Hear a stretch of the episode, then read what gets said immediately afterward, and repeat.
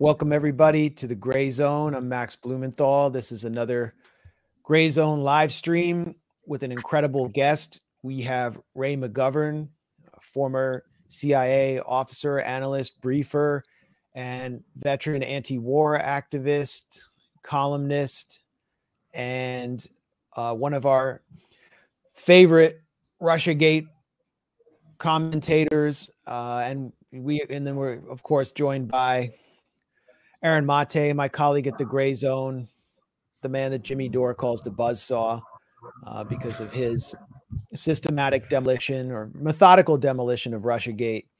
And we're going to talk about a number of topics today. Uh, first, we're going to talk about the explosive revelations of Hillary Clinton's direct involvement in spinning out one of the biggest lies of Russiagate. And of course, Russiagate was the intelligence scandal or intelligence scam that helped drive the United States into a proxy war that's currently being waged in Ukraine. Uh, so it's important to examine all these lies.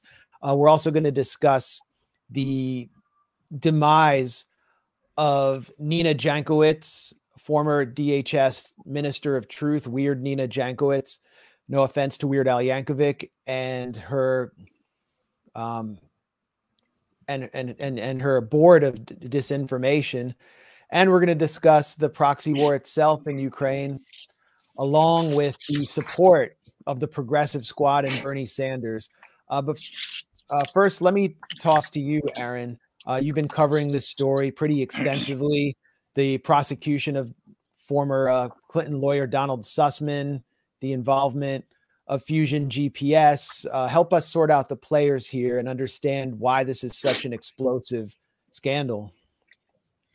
So Michael Sussmann, who's on trial right now, he is an attorney with Perkins Coie, and that is the attorney used by Hillary Clinton and the DNC during the 2016 campaign. And Sussmann and Perkins Coie essentially managed the Russiagate disinformation campaign. They hired Fusion GPS and Fusion GPS produced the Steele dossier, which was fed by the Clinton campaign and Fusion GPS to both the FBI and the media to try to drum up an investigation and media hype about a sweeping Trump Russia conspiracy. We all we all know how that ended up. And and they also Sussmann particularly hired a firm called CrowdStrike, and CrowdStrike is a private cyber firm that was the first entity to publicly accuse Russia of hacking the DNC, which is the allegation at the heart of Russiagate. And later on, we learned, and we'll talk to Ray about this, that under oath, the head of CrowdStrike, Shawn Henry, privately admitted that, in fact, while they were claiming publicly that Russian hackers had infiltrated the DNC and stolen DNC emails, that in fact they had no evidence at all of that allegation. That's something they admitted under oath in December 2017. And we, the public, didn't find that out until nearly three years later in May 2020 long after the Mueller investigation had shut down. So Michael Sussmann, the Clinton attorney, is on trial right now for one narrow aspect of that scam, and that relates to Alfa Bank, which is just one plank of the various Trump Russia conspiracy theories that the Clinton campaign invented. This idea of a secret covert communications channel between the uh, Trump campaign and Russia. And as a part of that, Sussmann and some allies gave some data to the FBI which uh, they said was possibly evidence of a covert communications channel between Trump and Russia.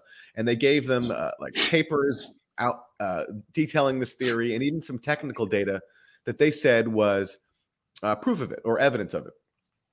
Uh, the FBI investigated this, and as we're learning, learning now from the trial, quickly realized that this was all bunk, that there was nothing to this, and it looks like although this has not been proven conclusively yet it looks like this was this was a deliberate fabrication that actually the computer researchers that were hired to uh, put out this this allegation actually were a part of a fraud to make it look deceptively as if there was something covert going on between a Trump server and Russia. If there was any contact at all, it looks like it was just basically marketing emails being sent from one entity to another, which we can talk more about. It doesn't really matter. The point is that when Sussmann went to the FBI, and this is what he's charged for, he's accused of lying to the FBI when he told them that he was not there on behalf of any client. So even though he was working for the Hillary Clinton, uh, even though he was working for the Hillary campaign and billing them for his time, uh, and billing them for you know even even for the hard drives that he used to give to the FBI till back down to the last detail. Even though he was doing all that, he went to the FBI and said basically, "I'm just here as a concerned citizen. I'm not here on behalf of the campaign I'm working for."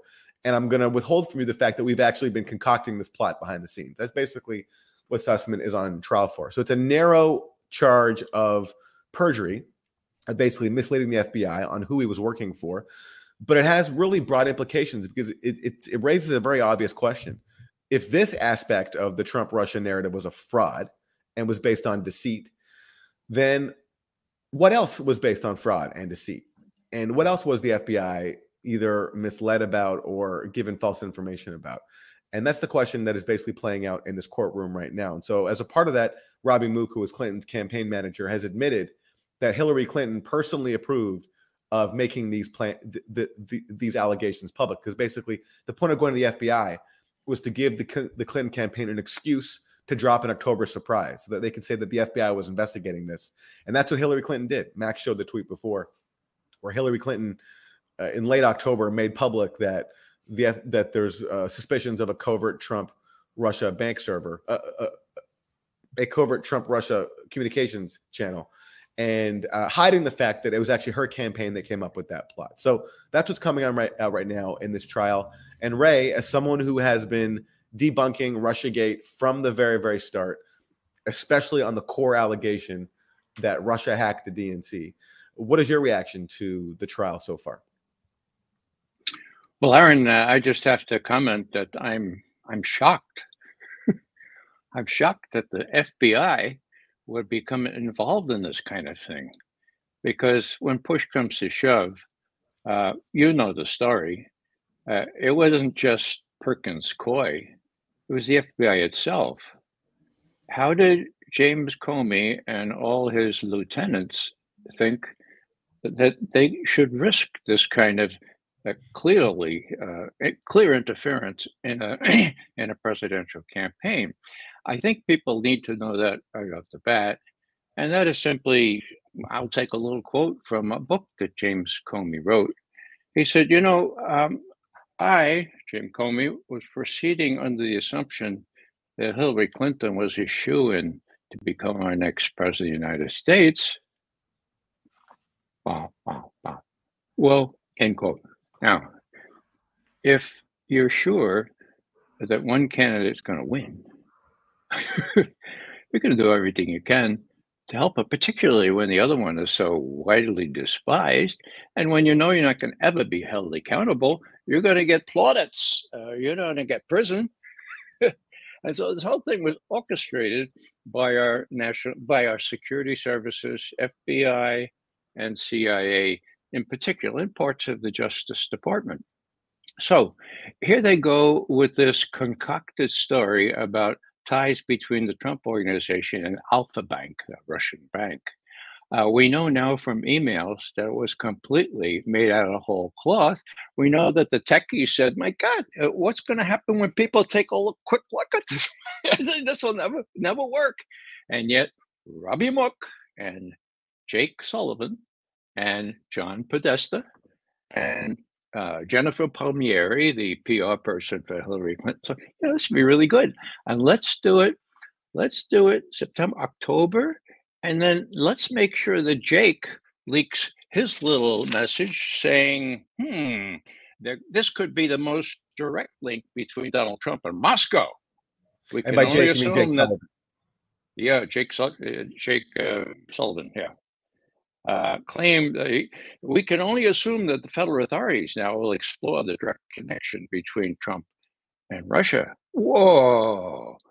Not not only that, we had Hillary Clinton one week before the election saying, tweeting, quote, computer scientists have apparently uncovered a covert server linking the Trump organization to a Russian based bank. So this was early on. We're talking before the election here. This is how hard they tried to blacken uh, Trump. Of course, he was extremely blackenable, if you will. I should make clear that my wife always says, Ray, make sure you know how, how, how you feel about Donald Trump. And the way I feel about Donald Trump is simply as the worst president the United States ever had. But he can be right about certain things. He is right about, he calls it a hoax. That's because he's from Manhattan. I'm from the Bronx, okay? I call it a crock. It was a crock from the beginning. And when wonder of wonders, it didn't win the election for them, it was a crock ever, ever since for months and months and years and years. And the only thing that I'll take exception with, with respect to what you said, Aaron, is that you said that uh, the head of CrowdStrike testified in December of 2017.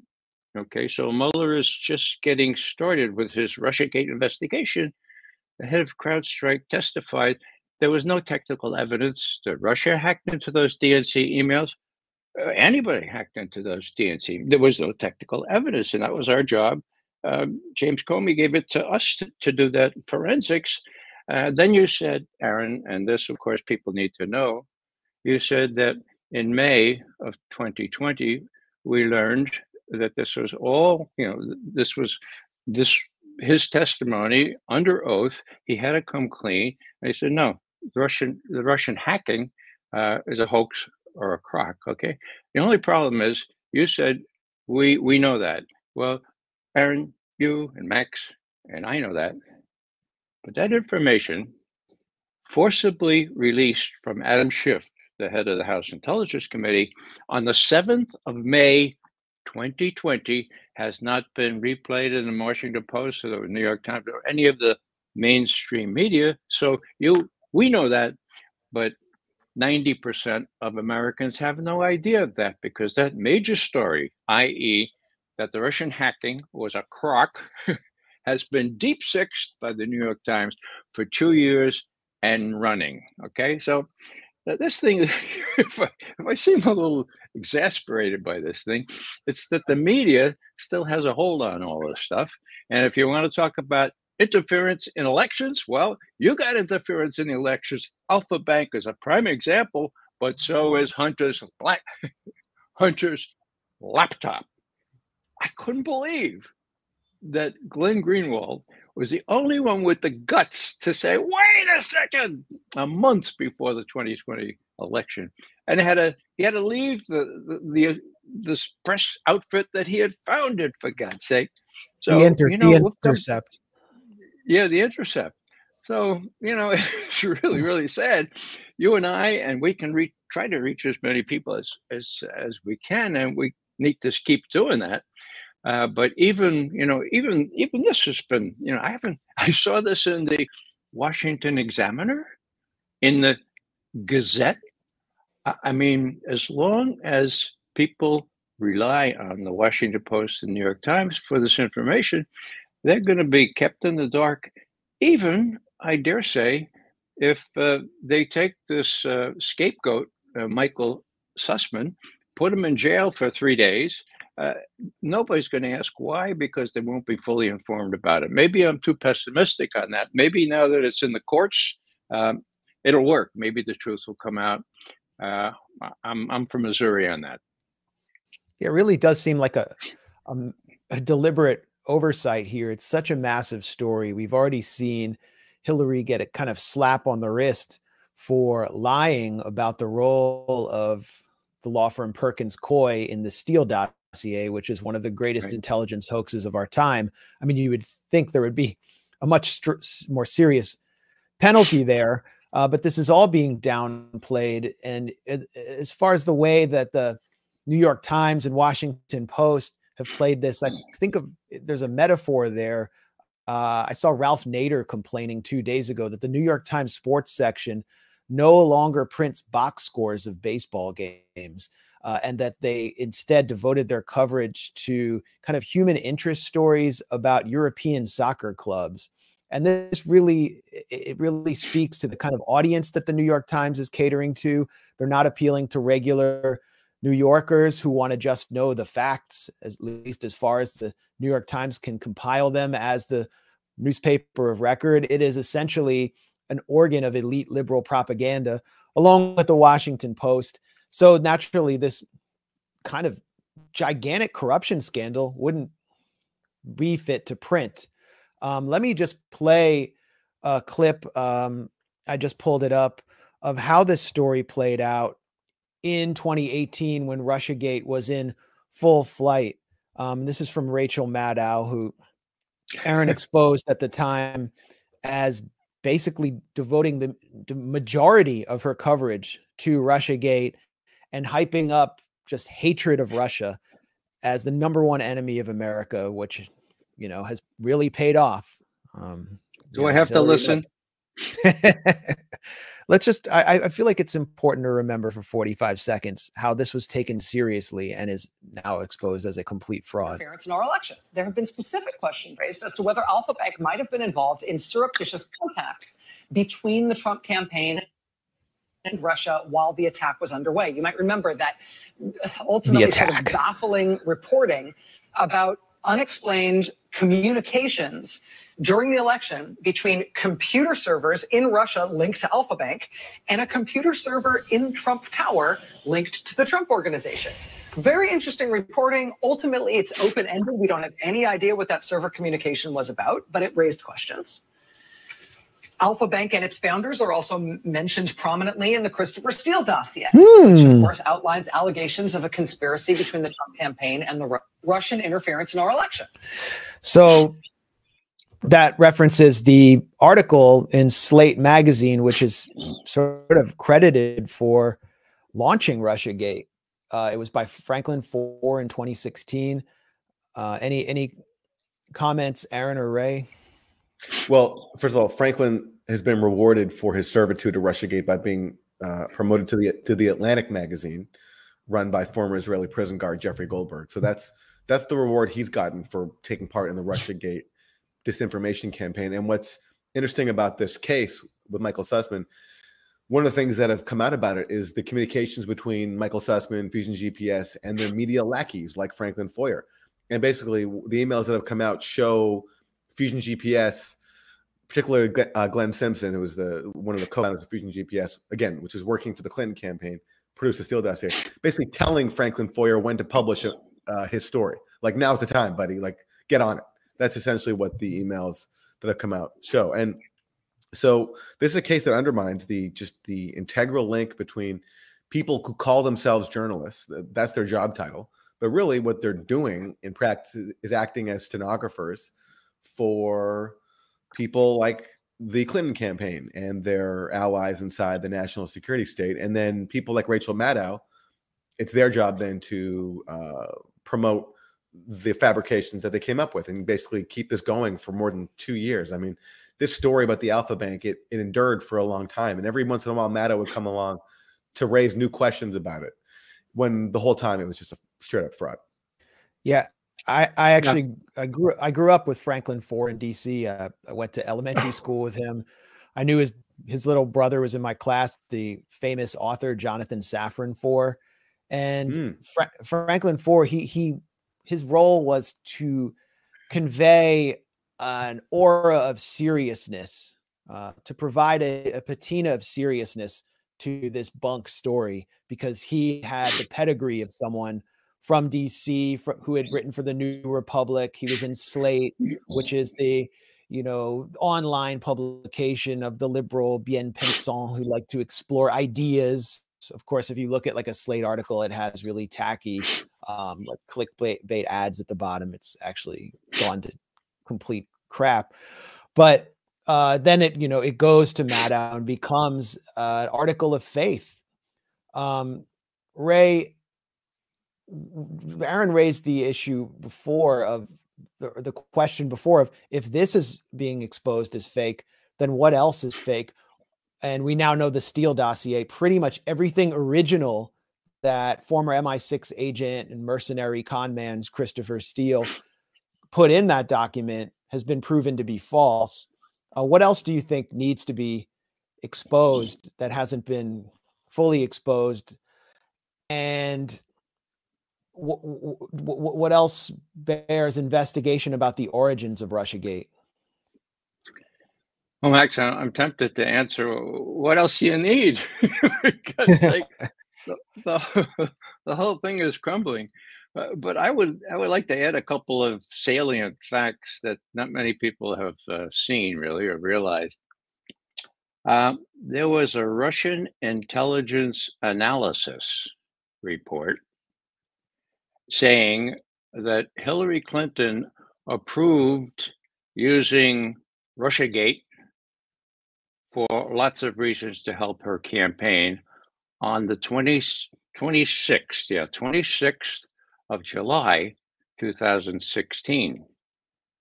Now, why do I mention that? Well, this is about this was just about the time of the uh, Democratic National Committee meeting, and there were other reports that uh, this is what she decided to do. Um, why is it important? Well, because a crimes report was filed. This was a U.S. intelligence report saying Russian analysts believe that Hillary Clinton approved, quote, blame Russia, end quote, plan, and that that was on July 26th that she did this. Now, why is this? Why is this interesting? Well, John Brennan briefed President Obama on this. Not only that, but as I mentioned before, a crimes report was filed on September 7th, 2016. What's a crimes report? A crimes report is when the agency or some other security service realizes that there's been a leak, there's been sort of a, a unauthorized disclosure. Well, if it's important enough, you need to file with the Justice Department a crimes report. So put yourself in the position of Brennan, who's deep into all this stuff, uh, the Justice Department, many of whom are deep into all this stuff. And the president, I think he was probably well informed of all this stuff because he and Brennan were like this. Okay. Now, what does this mean? This means somebody leaked. Somebody leaked a Russian analysis that said Hillary Clinton approved the Get Russia plan on 26th of July 2016 and that it was going around in intelligence service circles and it would come to the attention of people and we need to uh, report this to the president make sure he knows about this and to the fbi now when they reported it to james comey i can imagine john brennan saying hey jim guess what? We have a russian report now that hillary approved this get russia plan on the 26th of july and comey said shocked. I'm shocked. Okay. Well, what was the outcome of all this? Well, it went forward as a crimes report. There was never any information to the degree that the Justice Department followed up on this leak, and it fit in very, very, very tightly uh, with the narrative as it evolved as early as July August, September, October of 2017. Footnote Who's the favorite recipient of CIA information in the New York Times? You got it. David Sanger. He filed a report. Huh, it's the same day. It's the same day as the Russian analysts say Hillary approved this campaign. And it says wow. American intelligence agencies have told the White House that they have, quote, high confidence, end quote, that the Russian government was behind the theft of emails and documents from the Democratic National Committee, according to federal officials who have been briefed on the evidence. well, you know, there are lots of coincidences in the world. Uh, if uh, if David Sanger didn't have the reputation that he so so appropriately deserves, having been next only to Judy Miller uh, on WMD, weapons of mass destruction in Iraq. If he didn't have this reputation, well, we said, well, it's a coincidence. Uh, the Russians learned that she decided this. And, well, here, here's a, is a dateline, same date by David Sanger. So the whole thing is, you know, if further proof were needed, you have these guys smirking uh, Brennan going through the motions to brief the president and going through the motions to send it through Comey to, the Department of Justice. With it, oh, isn't that interesting? Like this was this was news to them. They're part of the plot, for God's sake. And I'll just say one more time: they thought they'd get away with it. They thought they'd get promoted or lauded or plaudits all around, not prison. Uh, by by doing this hoax or crock, as I call it, um, because Clinton was sure to win. Now, the supreme irony, of course, is she didn't win. And what did that mean? That meant they had to cover their tracks. And that explains that explains why Russiagate not only didn't go away, but thrived for three more for four more years, for God's sake. And why it's still thriving, and why all my good friends in New York who are highly educated and read the New York Times back to back every morning, I just think McGovern's gone off his rocker because it couldn't be that bad. And it is that bad.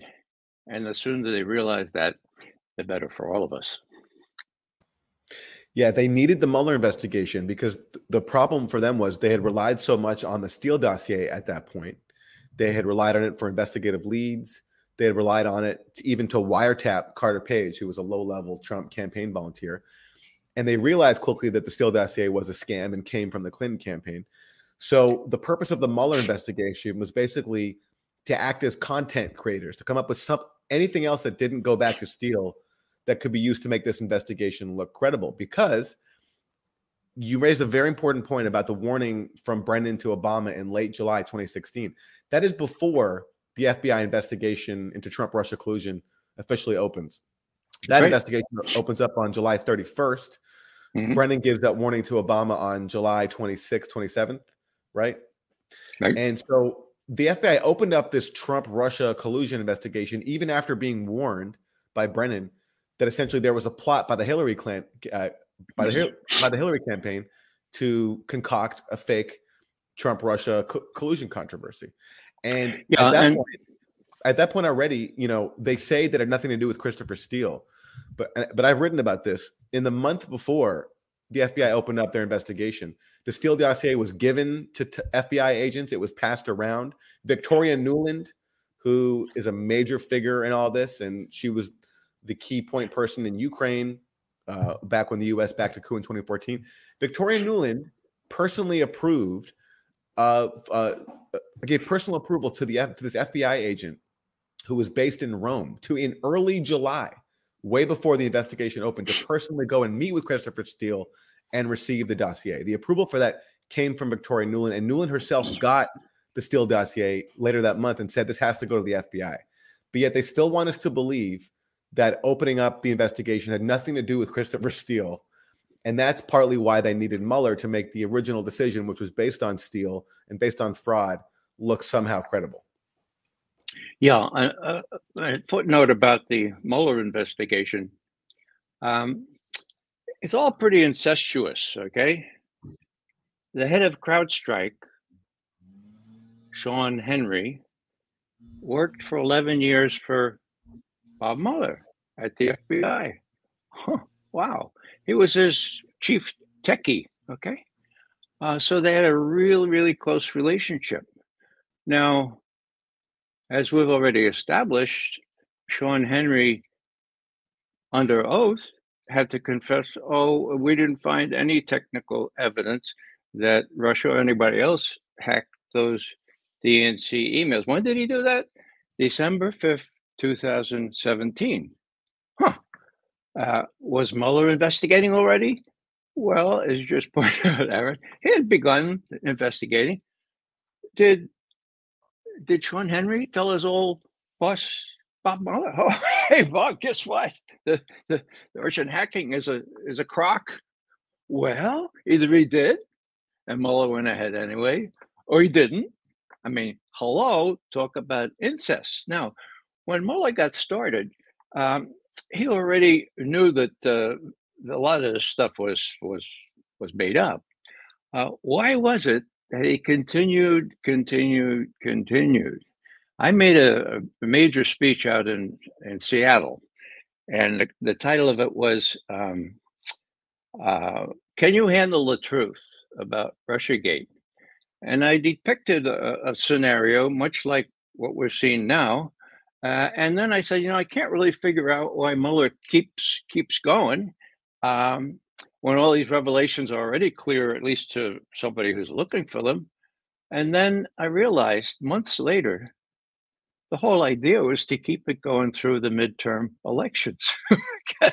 you know, I mean, you had Trump and all the Republicans under a deep, deep cloud. Bob Mueller, you know, integrity personified, was was you know bulldogging this thing, and he's going to get Trump, and and as long as he kept going through the midterms, the Democrats were likely to win big. And guess what happened? The Democrats won really big. What what among other things did that mean? That meant that Adam Schiff would become head of the House Intelligence Committee. That means that he could suppress Shawn Henry's testimony for about two more years. So between Schiff and the New York Times, two and a half years for Schiff from the House Intelligence Committee, two more years from the Times, and 80% of the American people still believe that the Russians hacked those emails from the DNC. Part of that hurts my good friend Julian Assange because, well, let me put it this way I show my political uh, prejudices here. If I were to accuse somebody or some entity of doing the most heinous thing I could imagine, I would say that they were responsible for four years of Donald Trump. so, to accuse, you know, to say, look, the Russians, the Russian, without the Russian interference, uh, without Rachel, Rachel Maddow, uh, we wouldn't have had Donald Trump. Uh, it's pretty heavy stuff. Okay, I, say that only only a little jocularly. Okay, uh, and so that's what they pinned on him, and it went for for five years now because it's still going. Uh, it will be interesting. It'll be really interesting if the Times and the Post can continue to avoid reporting what's going on in the court right now. And one of the neat things, if you're looking for a silver lining, is that uh, John Durham, my God, John Durham is being allowed to do his job. That surprises me. And it's a nice surprise to have because there aren't so many like it. I wonder, though, if Durham is being allowed to continue, and we can wrap after this because I think we've covered this topic sufficiently. But I wonder if Durham is being allowed to continue only insofar as he stays within certain bounds. So, for example, right now, the theory of his case is that Michael Sussmann and the Clinton campaign tricked the FBI not that the FBI was complicit in this scam, which the evidence makes pretty clear that they were. And what if Durham also goes after the CrowdStrike issue and you know makes that an issue of defrauding the U.S. government? Because again, Michael Sussmann, who's now on trial for lying to the FBI, he was the Clinton campaign's point person in hiring CrowdStrike and making its allegations right. of Russian hacking public. The contract between CrowdStrike and Perkins Coie is signed by Michael Sussmann. And immediately when CrowdStrike came to the conclusion that Russia had hacked the DNC, it was Sussmann who went to the FBI with CrowdStrike's supposed findings and said, "You need to make this public." He was very aggressive about that. That's what's come out in in the reporting. And uh, the FBI, one of the things the FBI said initially was, "Well, you haven't given us any evidence. We need to see your forensics." And that took a long time. And actually, if you read reports that have come out from the Senate Intelligence Committee, they bury this, of course, but they acknowledge that people in the FBI were frustrated that what they were getting from Sussmann and CrowdStrike was heavily scrubbed and redacted, and it was slow. They didn't get very much information during that same summer period that Michael Sussmann was telling the FBI to go public and, and just repeat our claims, forget the evidence. That that's what was going on. And finally, when they did get stuff from CrowdStrike, it was CrowdStrike's forensics of the server that they got. The FBI didn't do its own investigation, which is a mystery that has never been sufficiently explained. Why did the FBI let the victim of a supposed crime conduct its own investigation? Why didn't the FBI send its own team in there? And then we also learned this from the Roger Stone case. Roger Stone's lawyers got the government to admit that the reports from CrowdStrike that, that they got were redacted by Michael Sussmann. So even the information that Michael Sussmann and CrowdStrike share with the government was redacted by Michael Sussmann, and the FBI accepted it. Well, you know, it depends on who in the FBI. Now, uh, James Baker, the uh, general counsel the FBI, I mean, he's a, of a piece with James Comey and Andy McCabe and all these other folks. My grandmother would call them the muckety mucks that ran the institution. All right. Now, uh, do you think that when Michael Sussmann said, now, Jim, my God, I got this, uh, I got this information that I, as a very responsible citizen, not working for anybody. When I give you, Jim, and, and here it is. I mean, these guys are criminal, but they're not stupid, you know? So, do you think there's any chance that James Baker, who left in under something of a cloud himself, said, "My God, Michael, what what might it be?" And and you're not working. You're just being a really good citizen. I mean, so what I'm saying is this is really dirty. It's really smelly, and it involves the whole FBI. And your point is well taken because you know these are the guys that could come up under indictment themselves comey in, in particular and how far are they going to go how far will they risk going and that's a, a real question now uh, with respect to outside like uh, overseers you know uh, people who are supposed to be exercising overseership well, well actually they're they're not uh, take uh, what's his name that uh, 105 year old guy from Iowa, Chuck Grassley. Okay. Now he's just been reelected. And he said in a tweet, yeah, a, a Grassley tweet, he said, you know, um, when they let this little lawyer off for for falsifying a FISA application, sort of a felony, and he didn't get any jail, well, that's typical of the Department of Just Us. It's in his email. Grassley. It's typical of the Department of Just Us. We'll cover for one another. Now, what does that mean? I mean, coming from Maté or McGovern, that doesn't mean anything. Coming from the guy who's supposed to be and has been for decades overseeing, really overlooking the work of the FBI, doesn't that say it all? Department of Just Us. And they will cover for each other. So it's an open question. I, I agree with you, Aaron. It's an open question as to how far he will be allowed to go. And I guess that depends in part uh, by the, the stamina or the strength or the courage of the current attorney general. And to me, he's just a cipher. I, I don't know. I'm surprised that he has let Durham do as much as he already has.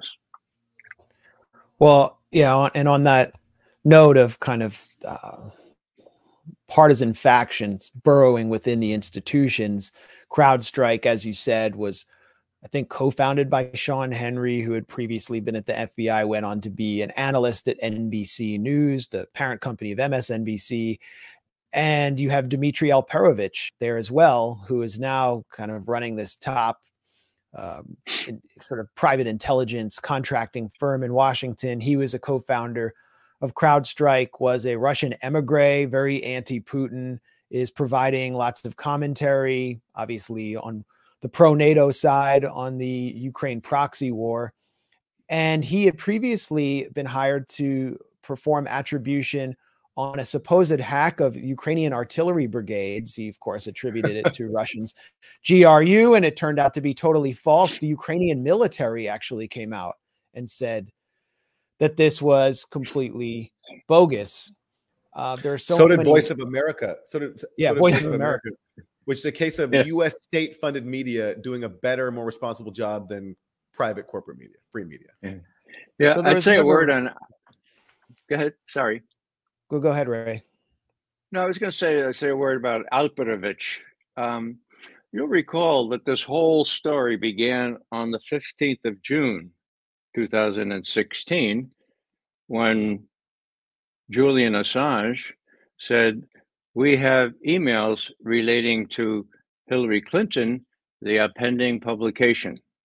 Whoa. What happened the next day? Alperovitch said, we have discovered Russian footprints or fingerprints on his emails. He and CrowdStrike, 16, 17 June. So they were right on it. Uh, how did they get right on it? Well, they knew, we know, when those DNC emails were were leaked, were were taken in a thumb drive or some other external storage device. That was the end of May. I think it was May 23rd and May 25th. Okay. We know. So if we know, uh, they probably knew that something had been prepared for exfiltration. Why do I say prepared for exfiltration? because that shows up in Shawn Henry's testimony on the uh, 5th of December 2017. So we saw nothing leave electronically from the DNC, but we did see emails prepared for exfiltration. Well, the way my, my technical colleagues, Bill Binney and others, say, well, it's pretty clear indicated that they were all put together. They were ready to be uh, put onto this uh, disk and put in a pocket and taken over across the Atlantic to wherever WikiLeaks put it out. But from the very beginning, the DNC kind of knew that they something had something had gone wrong with their computers and some sensitive emails had been not downloaded but copied right copy is the word and uh, and so well, they were ready when julian says so we have emails relating to hillary clinton and we're going to publish them soon alperovitch and crowdstrike were right in there washington post look it up 16th 17th 18th of, of June, uh, following uh, Julian's announcement on the 15th of June. So this this is where it tracks back to, and they had to decide what they're going to do. But you know, I could see Hillary. I've said this before. Hillary, convenient counsel of one. My God, what are we going to do? You know, and uh, and what are we going to do about these emails? You know, they show they stole the nomination from Bernie for God's sake, and the, the convention's seven weeks away. What, uh, what are we to do? And so somebody, I imagine with Robbie Mook or one of these, you know, sophomores like Jake, some, I got an idea. What's that? We'll blame it on the Russians. Anybody got a better idea? Okay, go with it. Now, how do I know that it happened pretty much that way? Because Jennifer Palmieri, their PR person, I heard her in person not one on one, but at a meeting at Hillary and Podesta's old think tank, I had her talk about what happened right at the at, right after the convention. She said, even at the convention, she said, you know, we were given this word that you know. Let, let me not paraphrase. This is this is verbatim. I copied it down and then I checked it against the uh, the video that they did of this. She said, you know, it, it was a surreal experience for us. Uh, what was going on in late summer, early fall of 2016, uh, the idea that behind the stage, the Trump campaign was coordinating with Russia to defeat Hillary Clinton was too fantastic for people to, um, for the press to process. But then, when we got back to Brooklyn, this is still a quote. We got back to Brooklyn, then we heard mostly from sources were intelligence with the press who, who work with intelligence.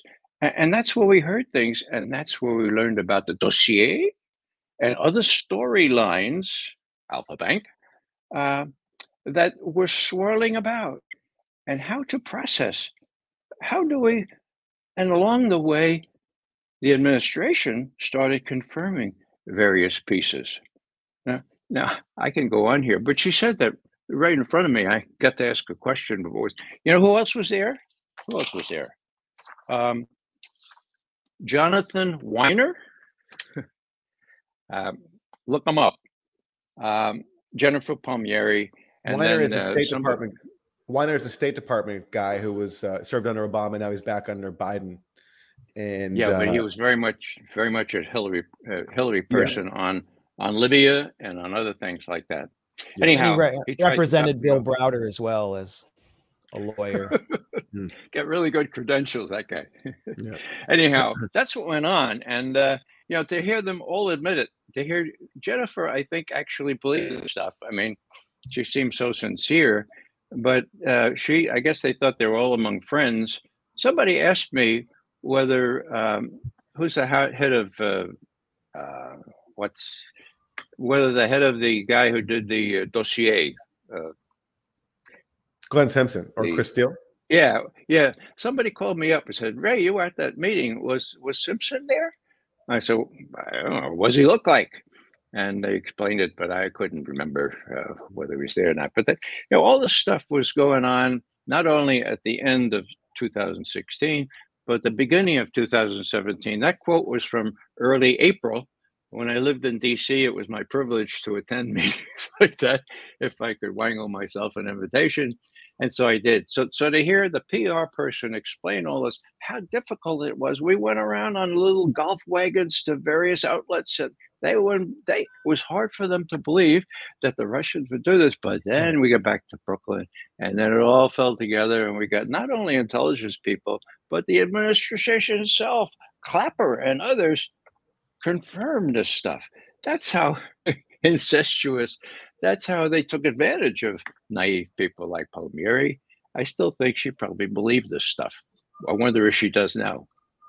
Yeah, um, soon after the election of Donald Trump, Jennifer Palmieri wrote in the New York Times that she drove around on her little golf cart escorted by Jake Sullivan, who is then running Hillary Clinton's campaign, is now the national security advisor overseeing the potential start of World War III.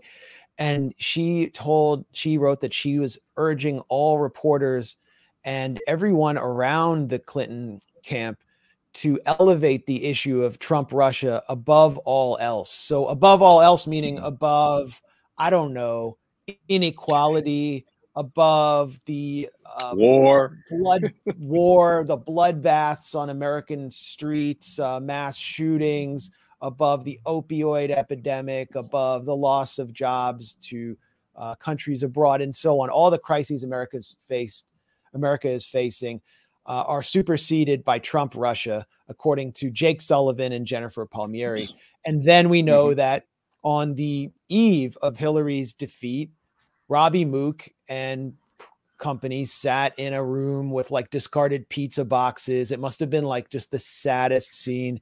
And they decided, let's blame Russia and WikiLeaks uh, for this whole thing. Um, there, the decision was made. And Robbie Mook, who helped fuel this com- now com- it's just completely discredited hoax of Russiagate, was rewarded for his failure as Hillary's campaign manager, this data driven little Harvard wizard. Harvard gave him a defending di- digital democracy program to fight disinformation. He was one of the first, you know, big time operatives to get a counter disinformation operation and it was funded by, you know, all the usual billionaire cutouts. When Robbie Mook was one of the most prolific dispensers of disinformation who went on to participate in the attempt to steal the Iowa caucuses from Bernie with the uh, digital shadow app. could talk about that forever, but I think that this is a really good segue into our next segment, which will be about this concept of disinformation.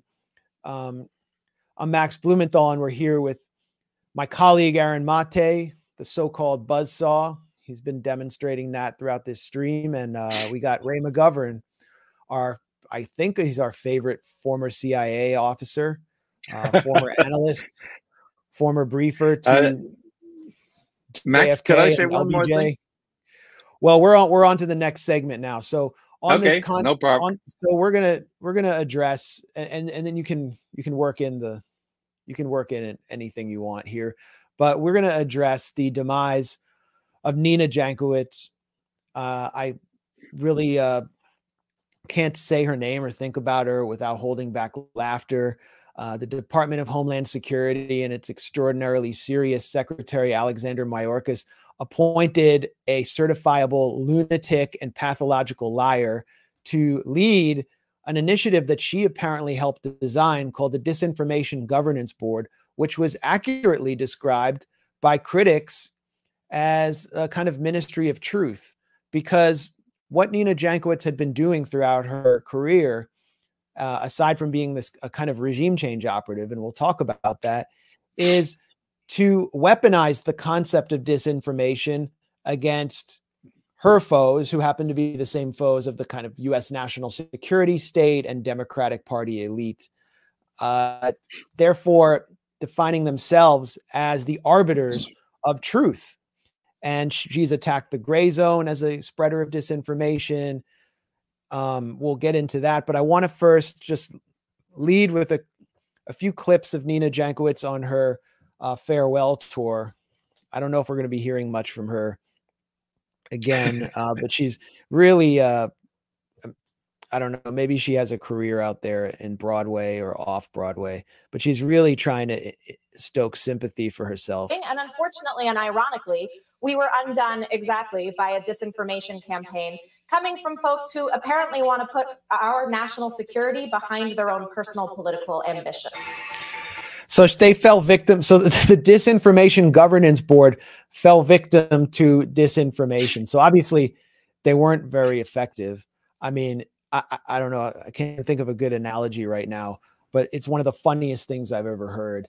And I mean, you just look at her for one second, and you can see that she, she just she, there's just something that isn't right there.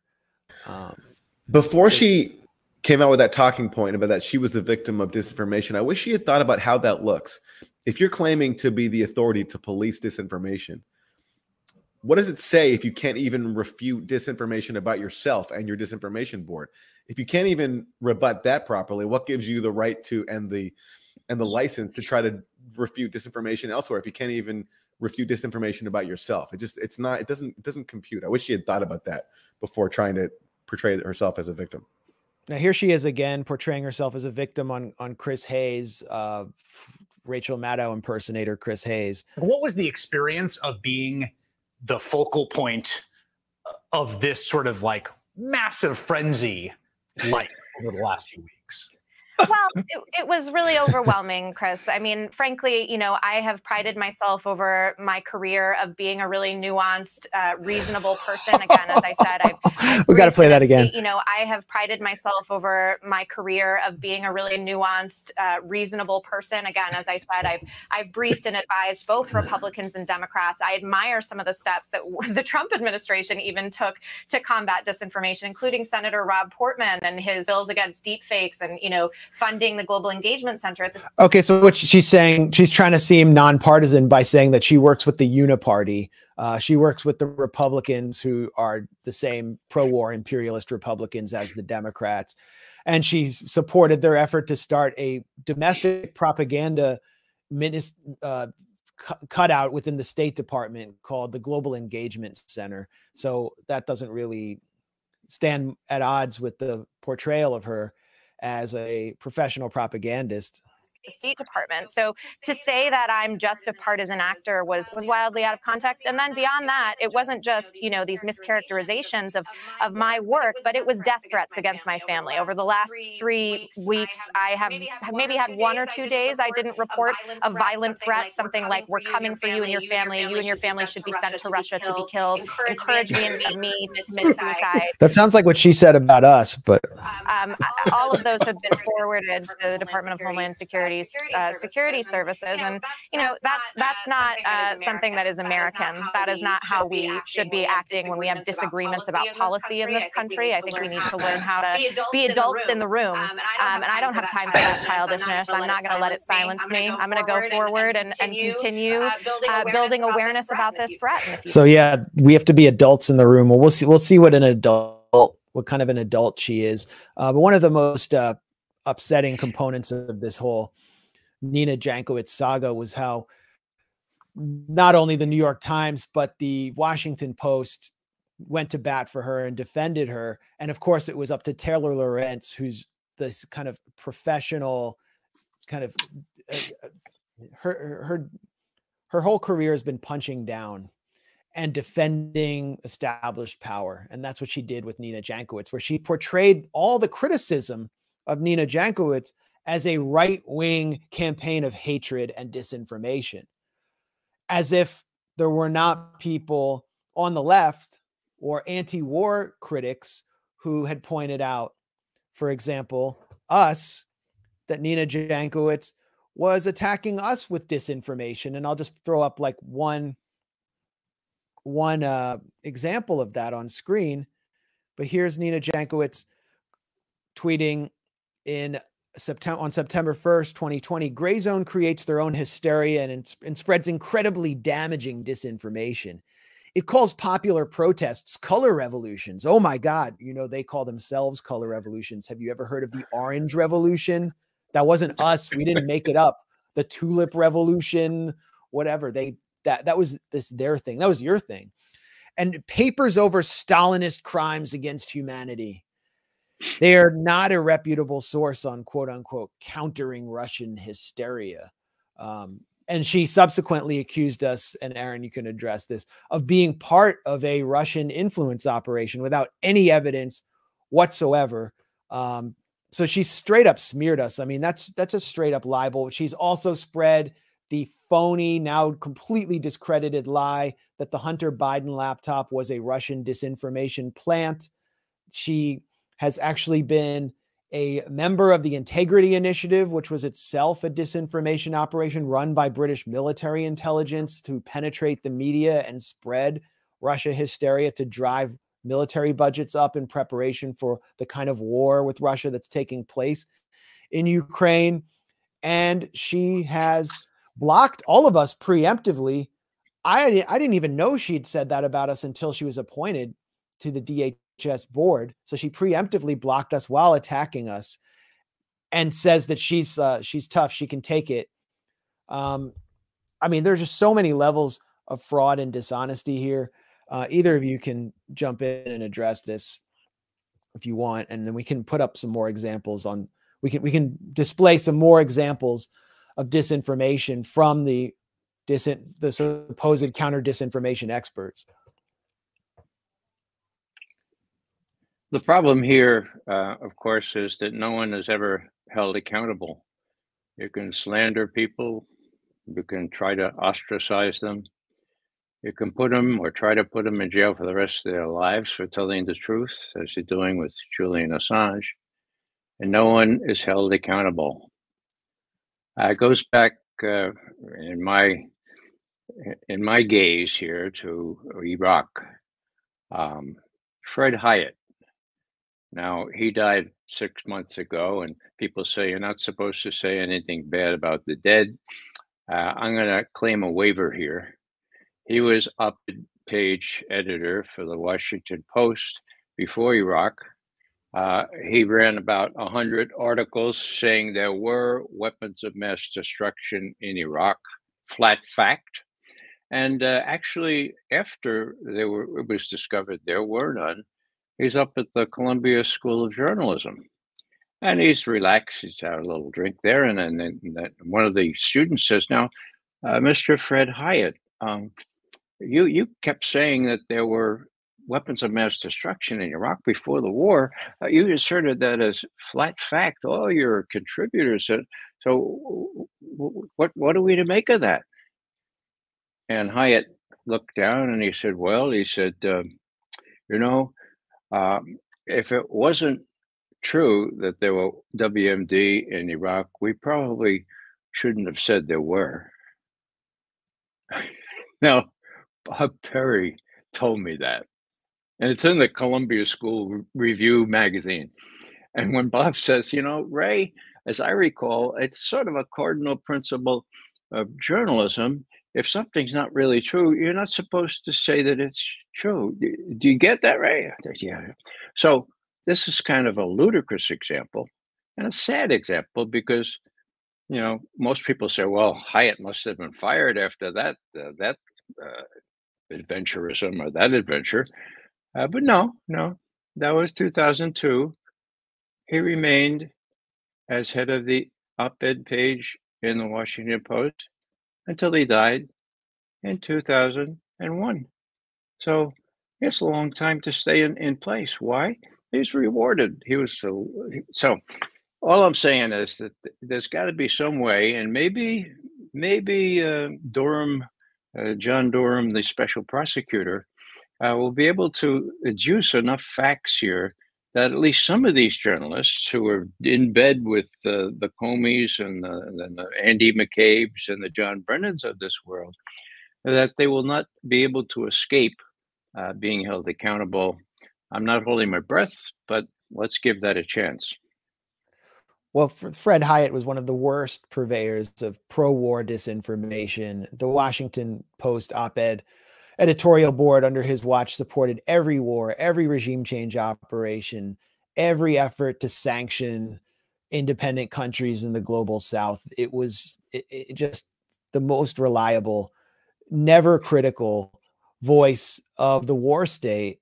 And also, Fred Hiatt basically hosted a like de facto parlor room of neocons at the editorial board, just every week, just churning out the propaganda. So uh, uh, uh, he, of course, he's rewarded for a job well done, the same way Jeffrey Goldberg was, who helped uh, provide disinformation about Saddam Hussein's connection to Al Qaeda on two occasions. His propaganda, the propaganda he published in the New Yorker was cited by none other than Dick Cheney.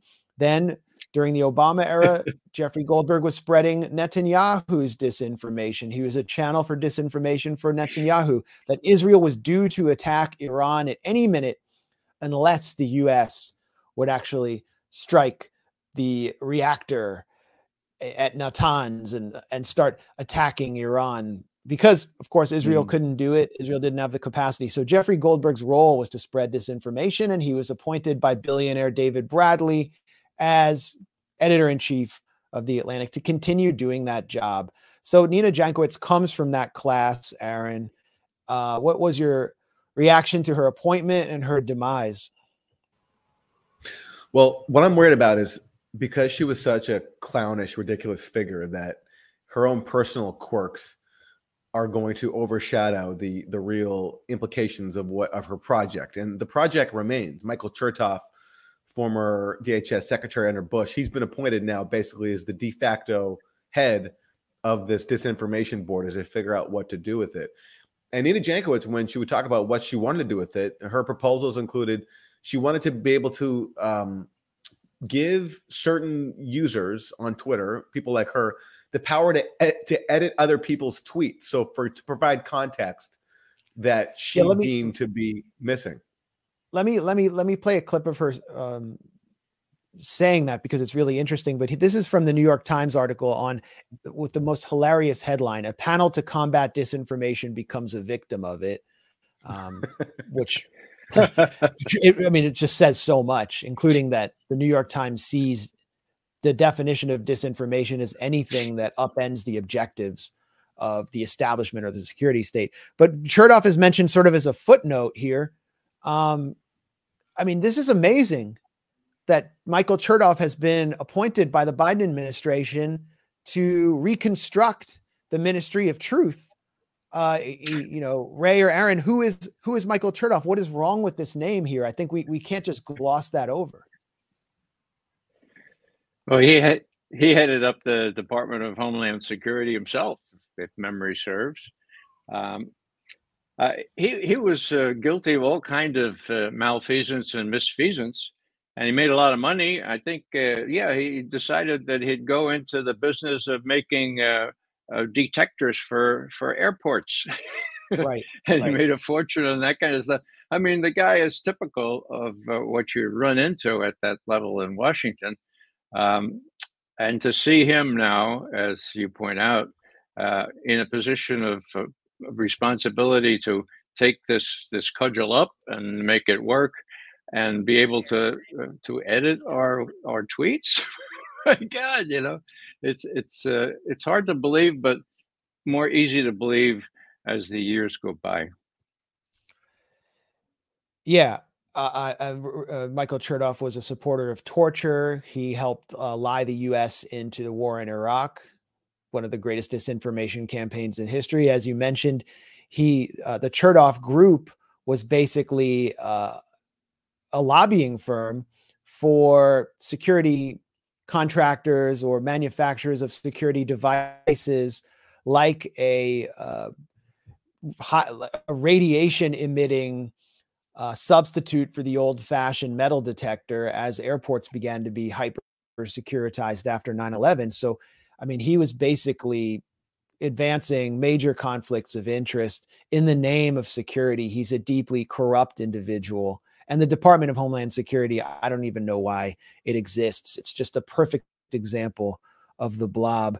Um, but here's an example. Here's the the um, clip that Aaron was referring to, where Nina Jankowicz calls for trustworthy people to essentially be able to edit other people's tweets. Um, and I am eligible for it because I'm verified. But there are a lot of people who shouldn't be verified who aren't, you know, legit, in my opinion. I mean, they are real people, but they're not um, trustworthy. Anyway, so verified people. That would be us. Um, essentially start to edit Twitter the, the same sort of way that Wikipedia is, so they can add context to certain tweets.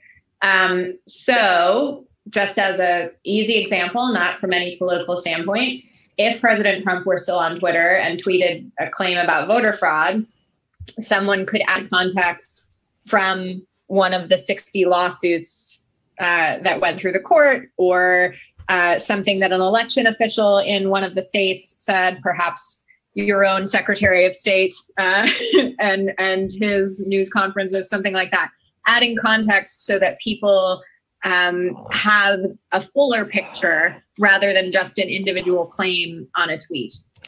By the way, I love the lady sitting alone. Um, I love the lady sitting alone in the middle in a room completely by herself with a mask on, uh, or two of them. I, I don't know if you can catch anything from digital disinformation. Um, but uh, I mean, what, what here? Where, where's Aaron? Aaron's Aaron. What was wrong with her statement? I mean, what's wrong I mean, with that? This is, I mean, this is her agenda. She wants to be able to silence dissenting voices, and I don't think this plan of, for example, being able to edit other people's tweets and you know uh, take away people's verification, all that stuff. I don't think it goes away with her. I think this is the new playbook. Um, Consortium News just today uh, has an article out where they say that the Victoria Nuland phone call, uh, a recording of the Victoria Nuland phone call, where she's caught plotting with the U.S. ambassador to Ukraine, on installing the next Ukrainian government uh, back right before the coup of 2014. The video of that has been removed from YouTube entirely. The the fullest version of that clip, along with a transcript, YouTube just pulled it uh, offline today. And um, this to me is where we're headed. You know, Nina Jankowicz wants to be able to do stuff like this, police other people's tweets, uh, take them, you know, ban them. Obviously, so many so many dissenting voices on the Ukraine proxy war have just been taken off of Twitter.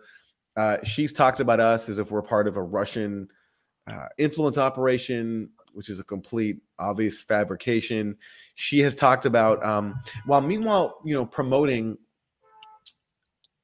claims that actually cover up war crimes. That this isn't just about policing dissenting voices. This also is about uh, covering up for crimes. Like, for example, the one I'm, I'm particularly occupied with is Duma, April 2018, where Syria was accused of a chemical attack and then the U.S., France, and Britain bombed Syria based on that on that allegation. And then the OPCW, the world's top chemical weapons watchdog, released a report about a year later, aligning with the U.S.-led narrative that Syria was guilty of a chemical attack.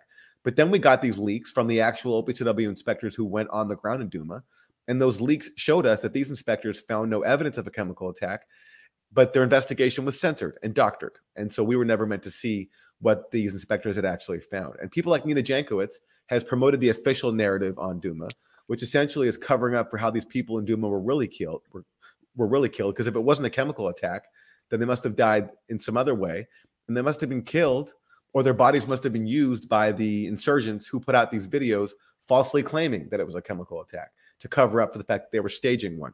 And so she's called for um, people that challenge that basically report on the OPCW leaks like we do at the Gray Zone. She's essentially called for us to be censored and that's what I'm concerned about is that since these leaks, like those of the OPCW, are so damning, are we going to get to a point where we're not even allowed to discuss them on social media? I mean, that's if the vision of people like her is carried forward, that's the scenario that we're headed towards. I think. Well, just just uh, about that, about the clip of Nina Jankowicz calling for the editing of Twitter by trustworthy people this is how Wikipedia functions as a bulletin board and dis- and uh, defamation site for the establishment, the kind of people gathered right now in Davos at the World Economic Forum, as well as the national security elite. You can just go take a look at my Wikipedia page and who's editing it. someone Ray might be familiar with.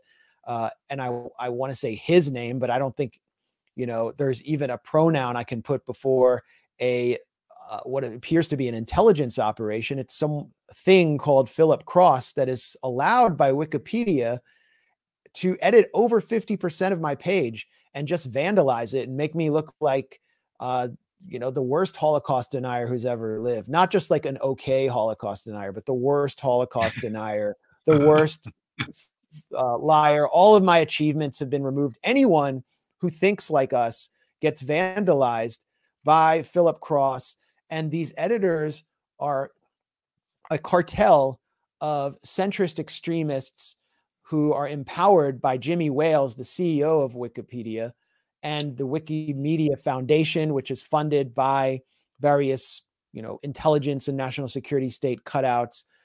Jimmy Wales is on the board of an organization called NewsGuard. And NewsGuard approached the gray zone. Many of you watching this might be familiar with my response to them. And I'll I'll put up their entry. We just got their their article on us. They're an organization that includes Tom Ridge, the first DHS director on their board, uh, alongside Michael Hayden, someone I'm sure Ray has a lot to say about, uh, former CIA and NSA director, and uh, former uh, head of the State Department Global Engagement Center, Richard Stengel, who described himself as the U.S. chief propagandist. And what they do is they do media ratings where they give you a green or red label based on their assessment of your trustworthiness. Of somehow they managed to give CNN a green label and the Washington Post and all of our uh, truthy friends.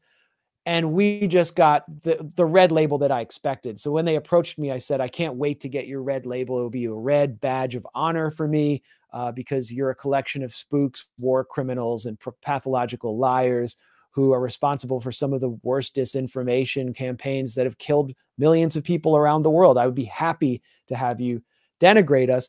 So I got their assessment and their assessment of us really was a window into the mindset of the people who claim to be fighting disinformation. They said that the worst thing about the gray zone was that we lie. We just don't tell the truth because we claim that what happened in Ukraine between 2013 and 2014 that saw a change in government was a US backed regime change operation or even a coup. So that's our first lie. They said that we challenge the official OPCW version of Duma, the Duma attack in April 2018, uh, and point to uh, additional versions of the events by dissenters from within the OPCW. So that's another lie. And that we uh, question the US role in Venezuela and on and on and on. So any divergence from the official national security state's version of major geopolitical events makes you a liar, according to NewsGuard.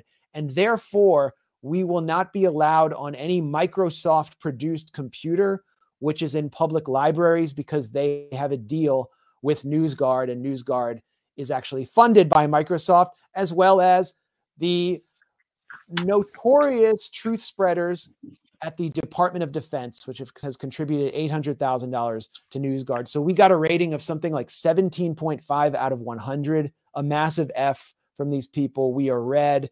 Uh, but this is the beginning of a process and an attempt to deplatform the gray zone. Ray, have you encountered any sort of attempts to denigrate your reputation by these same elements? Uh, do you, what do you think of your own Wikipedia page? Well, you know, I've uh, not looked at my own Wikipedia page for seven, eight years. Um, I mean, it's been uh, when I saw what they put up about RussiaGate, I said, well, you know, this is this is a joke. Anybody who wants to know something about me should go to raymcgovern.com, or I do have a my website where I have a bio. Uh, and if they're not serious, they can believe uh, what Wiki uh, Wikipedia says. You know, it's very, very troubling. I mean, uh, we can laugh and all that. And maybe I'm getting a little bit, uh, well, what they say about me, uh, what they say about me is the first instance true. They say, ah, he's an old guy. okay. All right. I'm an old guy. All right. I'm still more compos mentis, I claim, than many other people around, including the President of the United States uh, but I'm an old guy. So then they say, so what can he know? He hasn't had access to classified information for years and years, okay? As if, as if you can't really know anything or analyze anything unless you have access to classified information. Now, very briefly, my favorite story about that is when Bill Casey came in to head up the CIA under Ronald Reagan. The first thing he said at the first cabinet meeting, he says, You know, I just in for a big surprise. I found out that 80% of the information used by my Russian analysts is from open sources, from newspapers and books and, and speeches. Oh my God, got to be some spies to be worth anything. well, he learned gradually, but you know, 80% of the information we needed was available from from open sources. Every now and then, it was nice to have an intercept or, or a, uh, satellite photo that uh, that confirmed what you had already reasoned to. So you know what you can glean from from the internet or from anywhere. Now it's 90%. Do do I lust for a for intercept a conversation every now and then? I would really like to have it, but I usually get it from Aaron or from you in some other form. So, in, in other words, the way they try to denigrate me is to say number one, he's an old guy. That happens to be true. And number two, they say, well, he can't possibly make any judgments uh, without access to uh, classified information. And of course, as we've discussed Russiagate, if we've discussed we haven't talked about Afghanistan. And we wrote an article to Obama saying once he decided to bow to the wishes of the military and Bobby Gates, uh, we said, uh, "Welcome to our welcome to Vietnam, Mr. President." Okay, and that was really early on. So you can get you can get if you have a you have the persistence and if you have basic tools of media analysis, you can make cogent judgments based on what's available and we, veteran intelligence professionals for sanity, stand by our record. And um, and all I can say is that uh, the challenge is to be able to find some way to rebut people who accuse Aaron of disagreeing with what the UN said or disagreeing with what people said about Duma. Well, you know, every now and then you can bring the principles of physics to bear on these things. And that's what those honest OPCW um, inspectors did. And not only they, but Ted Postol. And you know, if if it defies the laws of physics, that's probably not true. And not only that, but RussiaGate, the the the hacking defied laws of physics, as we pointed out on December 12, 2016, very early on. So it's uh, people are very credulous. And when they like Rachel Maddow and uh, that guy, what's his name, the fellow who was uh, uh, Chris Hayes, you know, I mean, I thought I saw him suppressing a smile barely, uh, but you know, he's he's bright enough to know better, and they do it anyway, and that's what makes an impact on the people who make judgments to the degree they make judgments. Well, he's Speaking Chris Hayes. Go ahead. Man. Go ahead, Aaron. Uh, well, I, I was, gonna, uh, no, I was going to say. Making, no, you were going to say. No, I was. uh, on the issue of, of, of making judgments, Max, you mentioned Venezuela before, and what I would say to NewsGuard for you know attacking us for how we cover Venezuela is read Mark Esper's new book. Uh, he was Trump's defense secretary. His memoir is crazy. Some of the stuff he talks about. So at the time of the coup, the gray zone was on the ground in Venezuela, pointing out that the Trump administration was behind a coup. Juan Guaido was a puppet.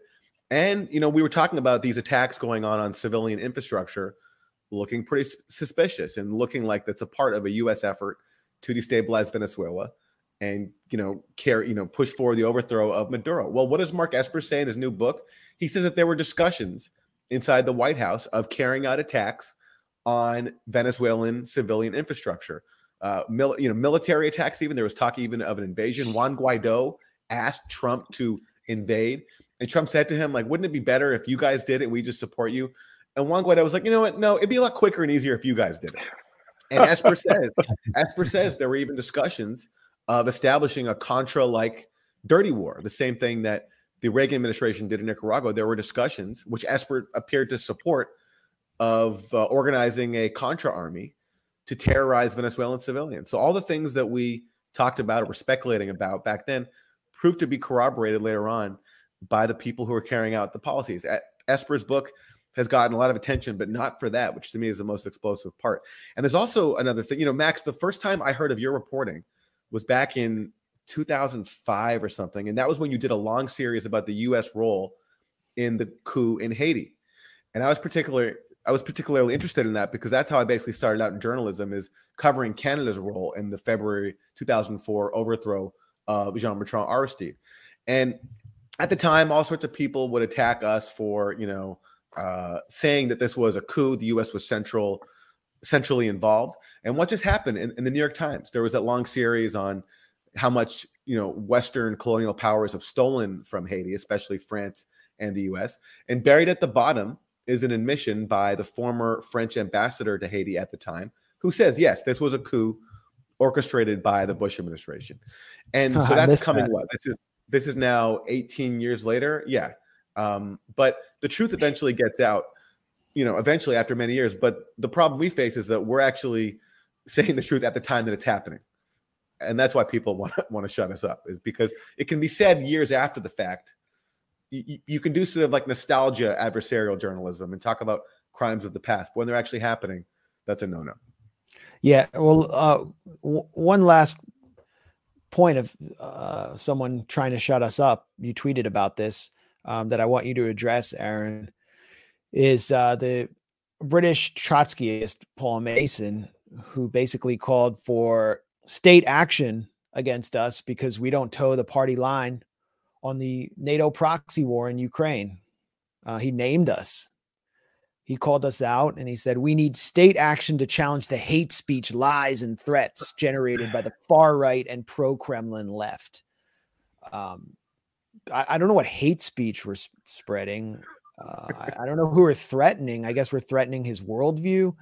He weirdly stopped uh, blocking me and started following me around this time. I don't know if he has something planned or or, or, or he, he's he's up to something, but it's it's very and you, this is a very explicit call f- to the manager uh, to shut us down just because of our opinions, not because we're spreading disinformation. Yeah, and I'd love to know what he wants. As you say, it'd be great if you could explain what we are saying that is false and that is hate speech. They never do. They call us names and they call for us to be silenced, but they don't lay out why we're allegedly saying anything wrong because the point is they can't. They can't challenge us on the facts. So they need to come up with claims about us that were linked to Russia or some other bad guy state and whatever else. And yeah, I wish Paul Mason was here to explain for himself what state action he wants to take against this because I invited him on on my show Pushback to discuss it with me, but he declined. But um, it'd be great to know what kind of state action he wants to see taken, and uh, maybe he'll explain more. But yeah, this is and he and the funny thing about him is he claims to be on the left while he's leading wars and uh, he, he's leading rallies inside of the UK where he lives in favor of the proxy war in Ukraine. He wants to arm Ukraine even more, and he wants to silence us for providing a dissenting point of view on that. Yeah, he led one of the most pathetic scenes I've ever seen. I gotta put this up here. Was this? Yeah, no, this wasn't it. This is some other rally. Uh, but Paul Mason led a basically a pro-war rally in the streets of London. Michael Tracey covered it. It was hilarious. Um, and he obviously got upset because we mocked him. He's so, just so petulant and petty that he's calling for the state to deplatform us. And it, uh, you inviting him to debate really speaks to another trend, which is the the kind of drive-by shootings that these people carry out against their targets. They never, as Ray mentioned, like with his intelligence colleagues, people from the intelligence world, they never want to get in the room and actually debate because they will get intellectually curb stomped. And so and and and why why would you debate us? I mean, why why would you? You're going to get hurt. You're going mm-hmm. to get exposed and you basically have a platform in mainstream media where none of us are allowed to speak. None of us are allowed to talk back. So why would you expose yourself? So you wouldn't. So that, that that's the kind of democracy they want to have, where all dissenting voices are censored, deemed disinformation and hate speech, and they're the only ones who get to talk They're real mm-hmm. authoritarians. Um, moving Ray, to the yeah. Well, I want to ask Ray quickly. I'm curious, Ray, for your reflections on your your personal experience with media. You used to be prominently featured. I remember. Um, yeah. During uh, Donald Rumsfeld gave a speech, I think it was in Atlanta, and you confronted him in the audience. And when you did, and there's video of that, and when you did that, that was like top news on MSNBC. Keith Olbermann was the anchor at the time. He prominently featured it. Um, I met you through Democracy Now, where you used to consistently appear. I'm curious about your own experience with mainstream media and how um, how it's evolved to where it is today, and whether you think there's less space today allowed for dissent or more. There's less space for sure. Um, that mini debate with Rumsfeld, which took four minutes, was in Atlanta on the 4th of May, 2006. Now, there were a whole confluence of circumstances that made that possible for me to be on TV that night. First of all, it was at noon, early enough. Second of all, it was on CNN. It was on C SPAN. It was captured live.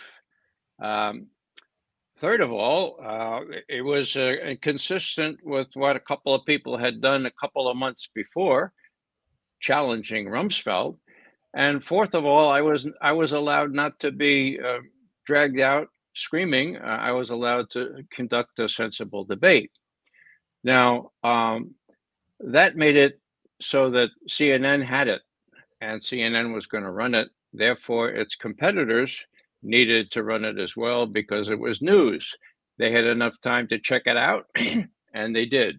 Olbermann in those days was pretty good, and he did check it out and saw that what Rumsfeld was saying was untrue and what I said was true.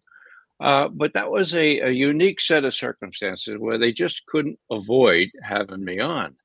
In in the event, well, let me just say, um, what's his name? Anderson Cooper. He calls me up. Really, I'm still trying to get out of this auditorium. He says, Mr. McGovern. I said, Yeah. He says, Hunter, This is uh, Anderson Cooper. I'd like to have you on my show tonight, but I want to ask you a question. I said, What was that? He said, Well, weren't you uh, like, um, weren't you afraid? And I thought for a second, I said, Wait a second. This is the heir to the Vanderbilt fortune. This is the pretty boy on CNN. I'm going to have some fun here. I said, I know Anderson, actually, you know, I had done a lot of homework and I knew that if I got a chance to ask a question, I was going to ask him real question. I, it was a real high. I, I, oh, Anderson, you might want to try to do that sometime. Uh, get some pre- prepared questions that mean something. And, and, you know, you'll find it's a real high. You try that. Okay. Now, I thought that I would have embarrassed Anderson Cooper. Not so. I get on his show two hours later. What does he start with? Mr. Murren, uh, weren't you afraid? I mean, these journalists don't have any idea about don't be afraid. It's our yeah. tradition not to be afraid. So all I'm yeah. saying here is that was a unique set of circumstances. That's the only time I got on uh, that I can remember that I got on uh, uh, all the networks that now almost all of them, and even then they tried to tilt it around uh, Paula Zahn says, So, how long have you had this animus toward the Secretary of Defense? so that's the way that ran. well, we actually have that clip right now, and I want to play it uh, so we can segue into the next topic uh, because I need to take a 30 second break. Uh, Ray, thanks so much for being so generous with your time and staying with us. Uh, let's watch Ray welcome. McGovern let's watch Ray McGovern own Donald Rumsfeld. And this is at a different time when sage voices like his were actually allowed on mainstream media, got interviewed by people. Um, I don't know if you can call him a journalist, Ray, but Anderson Cooper had you on. We know who he's afraid of. He's afraid of those who are responsible for fueling his ambitions, the executives at CNN. Um, but you obviously weren't afraid here. And this was a totally different time when pe- hundreds of thousands of people were marching against Bush's Republican war, and it's before, I guess, flash forward uh, 15 years or so, and George W. Bush has been rehabilitated, and uh, the only people holding him accountable are Russian pranksters impersonating Zelensky. and of course, within the speech came a few protesters. We don't want to hear it. And so I would like to, to ask you to be upfront with the American people. Why did you lie to get us into a war that was not necessary and that has caused these kinds of casualties? Why? Well, first of all, I, I haven't lied. I did not lie then.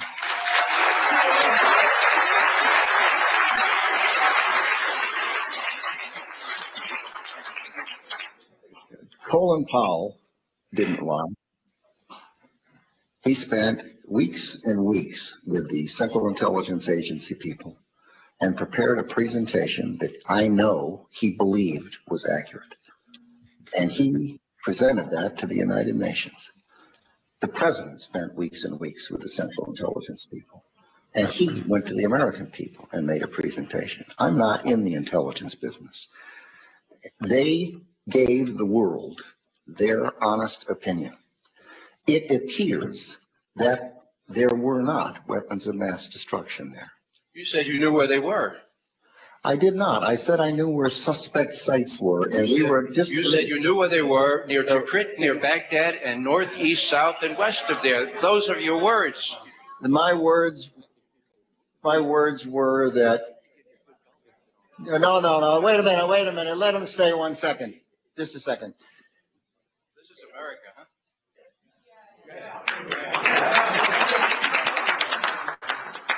You're getting plenty of play, sir. I just like an honest answer. I'm giving it to you. We're talking about lies and your, your why allegation that there was bulletproof evidence of ties between Al Qaeda and Iraq. Was that a lie? Zar- Or you misled? Zarqawi was in Baghdad during the pre-war period. That is a fact. He he was not. Zarqawi? He was in the north of Iraq in a place where Saddam Hussein had, had no rule. He That's was where also he was. he was also in Baghdad. Yeah, when he needed to go to the hospital. Come on, these people aren't idiots. They know the story. You are. Let, let me let me give you an example. It's easy for you to make a charge, um, but why do you think that the men and women in uniform every day when they came out of Kuwait and went into Iraq put on chemical weapon protective suits because they liked the uh, the style? They honestly believed that there were chemical weapons. Saddam Hussein had used chemical weapons on his own people previously. He'd used them on his neighbor, the Iranians, and they believed he had those With weapons. Rumsfeld's help. We believed Yeah. he had those weapons. We call it non sequitur. It doesn't matter what the troops I- I think- It I matters think- what you believe. I think, Mr. Secretary, the debate is over. We have other questions. Courtesy to the uh, audience. How come no one does that anymore? I mean, But by the way, look, we could do a whole show of just clips, uh, clips of Ray confronting these former officials. You've also confronted Jim Clapper, right, Ray? That Hillary Clinton. that Hillary, yeah. Well, Hillary didn't say anything. I got wrapped up anyway. Spent the night in they they, jail. they they they they injured you in that event. Yeah, that was well. You know, I've been injured. Uh, I've been appealing to people my age. Um, there's a sympathy factor in, in play here. Uh, they don't. Americans don't like old people to get beat up, um, and so I've been encouraging my colleagues of a certain age to put their bodies into it. Uh, young people, yeah, they get beat up. They have it coming to them. Old people, not so much. And so I think it's come to that. I, I'm saying that in all seriousness. Uh, we can complain and we can we can worry about being deflat platformed, uh, but I would just invoke one other thing, and that is what I call the the Noah principle. No more, no more awards for predicting rain. Awards only for building arks. We have to be smart enough, and I think we are. We have to be smart enough to figure out how to platform ourselves forever, to build the kind of ark that people will be attracted to and see as an alternative source of information.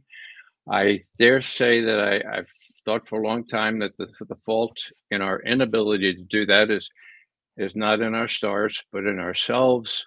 Let's do it. Let's figure out a way to do the kinds of things that Julian Assange showed us could be done to good effect. Thanks a lot for having me on. Appreciate it very much. Au reservoir, as they say in French. Thank you so much, Ray. Uh, it's always a, a pleasure, and we always learn so much. Um, and we will carry on your tradition of grilling the greatest spreaders of disinformation who happen to be in our national security state. So thank you for leading the way. And thanks for being so generous with your time. Everyone can find Ray at uh, what, Ray McGovern on Twitter. Yeah, and raymcgovern.com is my website. Great.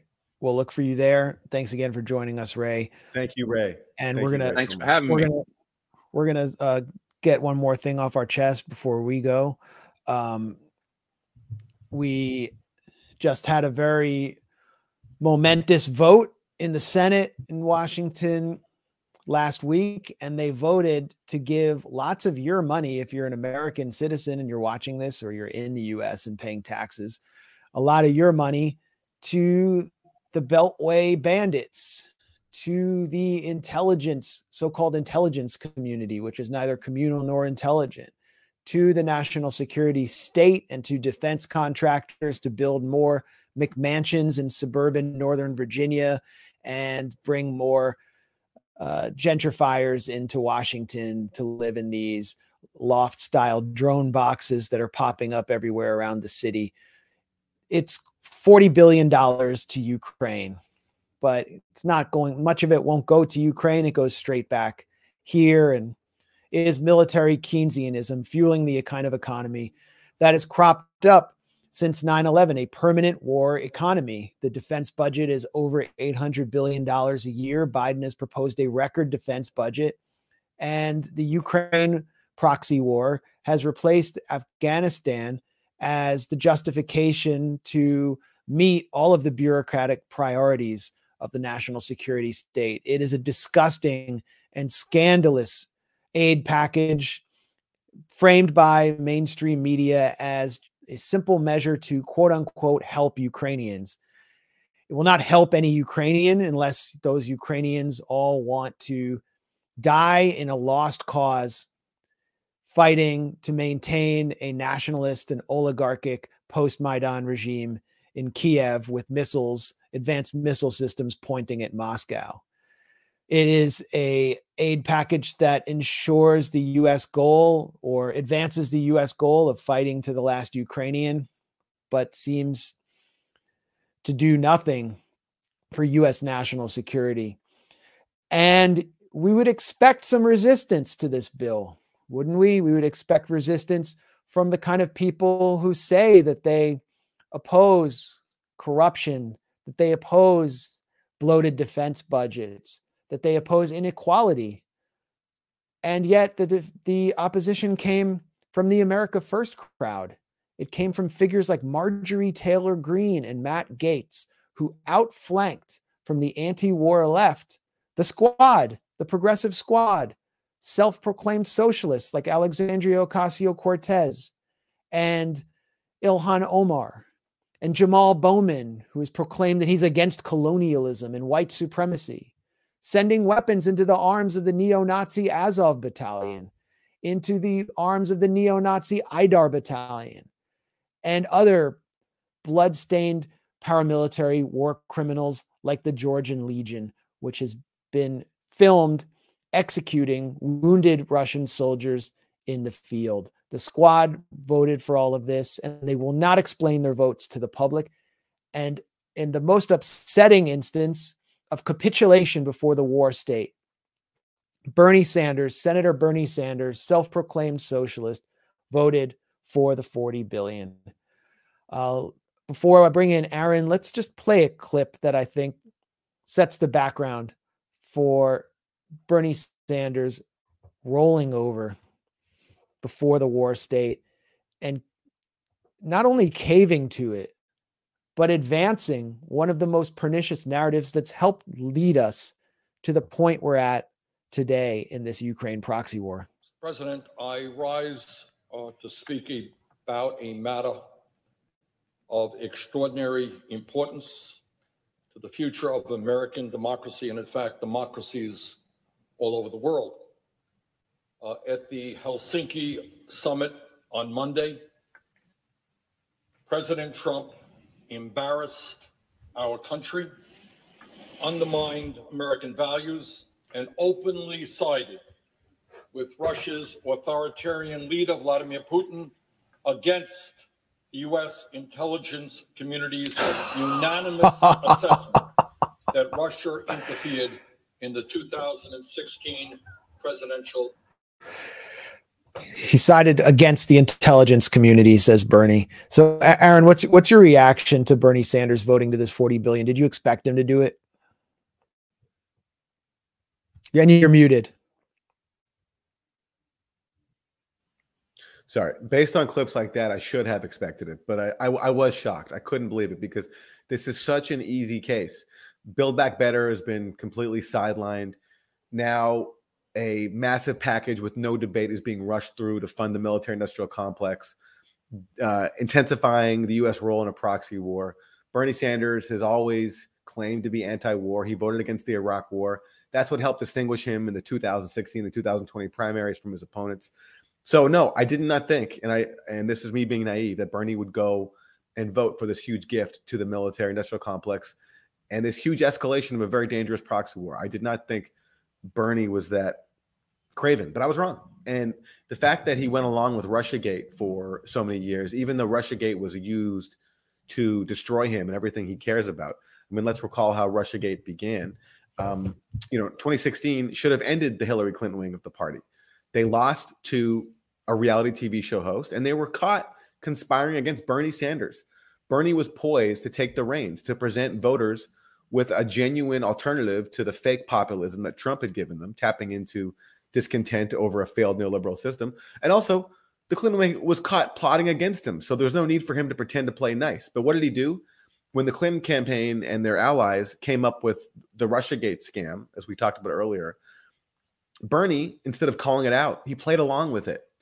And instead of focusing on the content of the emails that showed massive corruption and biased against him, Bernie played along with the Hillary Clinton campaign's narrative that it was Russia that did it, and that's what we should be concerned about. To the point where he introduced that resolution, you played the clip of it of him going on the House uh, on the Senate floor, and that resolution it basically would force Senate members to accept the claims of the U.S. intelligence community, even though, of course, those claims have since been shown to be incredibly dubious and I think completely false. But basically, he was so committed to propping up the narrative of the people that tried to destroy him that he introduced a measure that would force people to basically pledge their loyalty to those allegations and the intelligence yep. officials who generated them. So, no surprise now that the latest iteration of Russiagate is the Ukraine proxy war. I mean, there's a direct link between using Russiagate to box in Trump to whatever extent he was serious about getting along with Russia. Russiagate was very successful in undermining that. Lindsey Graham and John McCain, you know, went to Ukraine in late 2016 and vowed that 2017 will be the year of offense. And one of their top priorities was getting Trump to authorize weapon shipments to Ukraine that Obama would not send because Obama apparently didn't want to further inflame the proxy war that he started and also didn't want to arm neo Nazis. And with Trump facing allegations that he's a Russian asset, showing that he's willing to send weapons to Ukraine was a great way to dispel that. And so he did. He did send those weapons. And that helped escalate this proxy war and bring us to the state that we're in today. And so Bernie Sanders played along with this from the start. And so no surprise, I guess, that he's now going along with it, even when it means, you know, at the worst end of the many catastrophes that have come from this Ukraine proxy war, even if it means a nuclear holocaust. He's even willing to take that risk if he can show his fidelity to the Russiagate narrative. Uh, uh, to the Russiagate narrative, it's it's sad to say the least. Yeah. Well, it's infuriating. Uh, shows you where U.S. the U.S. left is. I mean, there, there, there was a lot of belly aching on the U.S. left uh, among a lot of like left influencers over Gaetz and Marjorie Taylor Greene, uh, standing up and issuing these bold statements denouncing the 40 billion as a money laundering scam that will only escalate uh, insane proxy war, while the squad went along with it. And it really shows kind of like the dead end politics of the US left because they're so focused as particularly the DSA, the Democratic Socialists of America, on endorsing candidates and getting behind candidates who will run as Democrats and go into Congress and then advance their agenda. And what did they get? They got a rubber stamp for the war state as the DSA issued a pretty good statement on uh, the need to abolish NATO and NATO's malignant, malicious role in fueling conflict in Eastern Europe. Uh, so it's just words from the DSA. And when it comes down to it, the people they endorse who are still members of their organization, like AOC, I think Chris Hayes is also a member of the DSA, they don't get kicked out. They don't do anything to them. So as long as they're continuing to be see the Democratic Party as a host body for their socialist delusions uh, or their socialist dreams, this is what they're going to get. Um, meanwhile, you can say whatever you want about these America First characters. I mean, some of them are just cartoonish, but they're actually representing. They voted against baby formula. They voted against. Yeah, I mean, they voted against a bill to you know subsidize baby formula as they were complaining that the government wasn't spending money on baby formula and diverting it to Ukraine. So there's a hypocrisy there too. You can say what you want, but at least they're trying to represent their constituents and the GOP base. That's something the Democrats never do. In the UK, you have Jeremy Corbyn, who is still principled and is standing up against NATO and its push for World War III, a conventional war with Russia. And he's been branded, I think, Vladimir Corbyn by Boris Johnson today. I mean, he was a target of the British and US security state. Mike Pompeo promised to push back against Jeremy Corbyn. He promised a British audience as CIA director, we will push back against Corbyn if he's elected. Like, we promise to meddle in your so called democracy and take out your leader on your behalf. So don't worry. If so, that's what Bernie Sanders is trying to avoid. I don't know what he thinks he's getting in exchange because he ain't doing shit. Uh, but well, what did he, he get in exchange? Well, Max, what did he get in exchange when he catered to RussiaGate throughout the uh, Trump administration? What did he get? He got RussiaGated. That's how they rewarded his servitude. Yeah. In, yeah. in, the, in the 2020 primaries, when it was time for Bernie to run again, Bernie got RussiaGated, and uh, they on the eve of the of the Nevada caucuses, anonymous intelligence officials leaked uh, claims that Vladimir Putin was trying to install Bernie, and that led to a frenzy of media attention. And everyone, of course, in media went along with it, even though, of course, no details were provided about what the supposed Putin plot was to elect Bernie. It doesn't matter because as long as Russia is invoked, it doesn't. You know, whoever the target is, the media will go after them, and that and Bernie that helped sink his campaign. I think voters got the message that oh wait, like Russia wants Bernie, and we've been told for five years that Russia is the cause of all our problems. So we don't want Bernie. That wasn't the only factor, but it was a factor, I think.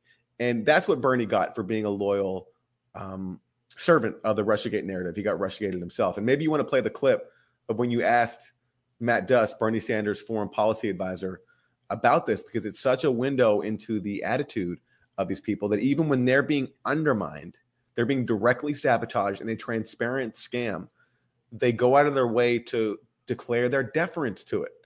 It's unbelievable. Yep. This was in February 2020. And Max, you asked Matt Duss, Bernie Sanders' foreign policy advisor, about why they weren't pushing back on this and why they weren't demanding evidence. Yeah, this was at the launch of the Quincy Institute, which was sort of a think tank that was being proposed as an alternative to the pro-war think tanks on K Street. Uh, and Matt Duss was participating in a panel with a top foreign policy advisor to Joe Biden. Um, so I got the mic. And here's what I also heard that um, Bernie Sand that Russia was interfering for Bernie Sanders, and the campaign's response has been to, um, in the words of Ro Khanna, trust the intelligence agencies, um, including apparently people who operate clandestine clandestine fashion. Um, why doesn't the Bernie Sanders campaign ask for the evidence? Why hasn't there been a demand to see the evidence or make public the evidence? Um, and what are the consequences of continuing to play defense uh, when this Russiagate narrative won't go away? You know, Russian interference, you know, as has been reported in the senator has said he was briefed on this question. Um, he was briefed convincingly. Um, he made his views clear. Hold on, one more time. He was briefed convincingly. you know, Max, it's pretty quiet on my end. If there's a way to raise the volume, maybe that's just me, but that's just Matt Duss. So Matt okay. Duss said he was. We'll just we'll just uh, paraphrase. Matt Duss, you know, not the most charismatic person here, and he I think what was a little bit nervous. Um, but I asked basically they're saying Bernie that Russia it was such an obvious uh, you know kind of psyop to paint Bernie as a Russian asset. And what they did was they dumped the security state dumped in the Washington Post some phony assessment that the Russian government and the Kremlin was trying to help Bernie Sanders. And the whole point was to catch Bernie on the tarmac coming off a plane. And uh, what do you say about this uh, intelligence community assessment that Russia is trying to help your campaign? Basically, that you are the the the, the Trojan horse for Putin. And Bernie's like, I I I I've repeatedly denounced Russia, and I'm uh, I'm against Vladimir Putin's authoritarianism, and you know the pathetic defense. And then you can see he's irritated, but he's being told by his staff not to counter the press the way Donald Trump did. They're like, you don't want to seem like Trump because we're, you know, we don't like that. We like NPR stuff. And uh, so Bernie, as he's walking off, I didn't have the clip ready. He said, Oh, you're from the Washington Post. Oh, of course, it makes sense. And what he's saying is, you are the paper of the CIA, and this is what you do. but he's yeah. not going to retaliate. So then I put it to Matt Duss, like, why don't you ask the intelligence so-called community to make this public? And he said, well, we just trust their assessment. So this is the guy. Yeah, yeah go ahead. Well, he says in that clip, the senator was briefed convincingly. Yeah, briefed convincingly. Okay, yeah. I'm I'm convinced that I'm a uh, you know that I'm a Russian Trojan horse. It's fine. Destroy me. I just want to be Senate budget chairman anyway, and you know that's who I am. I like the Senate. I don't want to fight. I don't want to fight. I've got millions of young people out there in the street thinking that I'm going to, you know, make college free and cancel their student debt. I've got their hopes up, but I don't actually want to fight because when it comes down to it, I want to go back to the Senate and my house in Vermont and be and be left alone. I don't want to be fighting like Corbyn. So that's that's Bernie and his his advisor Matt Duss comes from the Center for American Progress, which is just the trash can of neoliberalism. I for I'd actually forgotten, Aaron, that Neera Tanden existed, but I think there should be like some kind of celebrity boxing match between her and Nina Jankowicz of like Biden administration rejects, um, because she was also rejected for a position uh, because she was just too malicious, uh, had made too many enemies. But she was the head of the Center for American Progress, and what she successfully did was rake in a ton of money from arms manufacturers like Lockheed Martin and company, uh, as well as Israel lobbyists and corporate America, Google, um, the Walton family, to fund the place where the future Democratic leadership would cool their heels. And Matt Duss was there for many years at the Center for American Progress. He was a writer for Think Progress. And there was an interesting episode that took place, well, a very illuminating episode that took place while he was there that I was pretty close to because I knew all the targets of this. Think Progress's writers, uh, Eli Clifton, Zaid Jilani, uh, Ali Gharib, they were they were all targeted by the Israel lobby, by AIPAC, because they were doing a lot of work on the lobby's plans to push a war with Iran and they were exposing a lot of the lies coming out of the Israel lobby and the mainstream media. And so they targeted them, and Neera Tanden was approached by Israel lobbyists and their cutouts in Congress, uh, Barney Frank, his sister Ann Lewis, and they basically told him fire all these guys. So they fired them all except Matt Duss, and it was because Matt Duss wasn't willing to fight. He basically said, "I'm going to go along with the priorities of this institution." I'm not going to fight you on this issue. And then he eventually got elevated somehow to Bernie's Senate staff and became the lead of his foreign policy team. And now we see what Bernie's doing. Um, Aaron, Matt tweeted something about Henry Kissinger and attacked Henry Kissinger from the right. I mean, I never thought I would see this. Remember when Bernie was always was always uh, attacking Hillary Clinton because she said Henry Kissinger was her foreign policy guru. So Henry Kissinger comes out and says, You're going to have to basically negotiate a way out of this conflict in Ukraine because it's destroying Europe. It's totally destroying Europe's economy and uh, destabilizing the region. Stop flooding it with weapons. Henry Kissinger, I mean, he is a realist. And so here's Matt Duss's response. folks, if your anti-imperialism leads you to nod along with Henry Kissinger, it might be good to step back and take a moment. Uh, and I don't think that's what anyone was saying. Like, oh, Henry Kissinger is going to like, um, you know, lead our next uh, socialist, anti-imperialist, Marxist-Leninist reading group.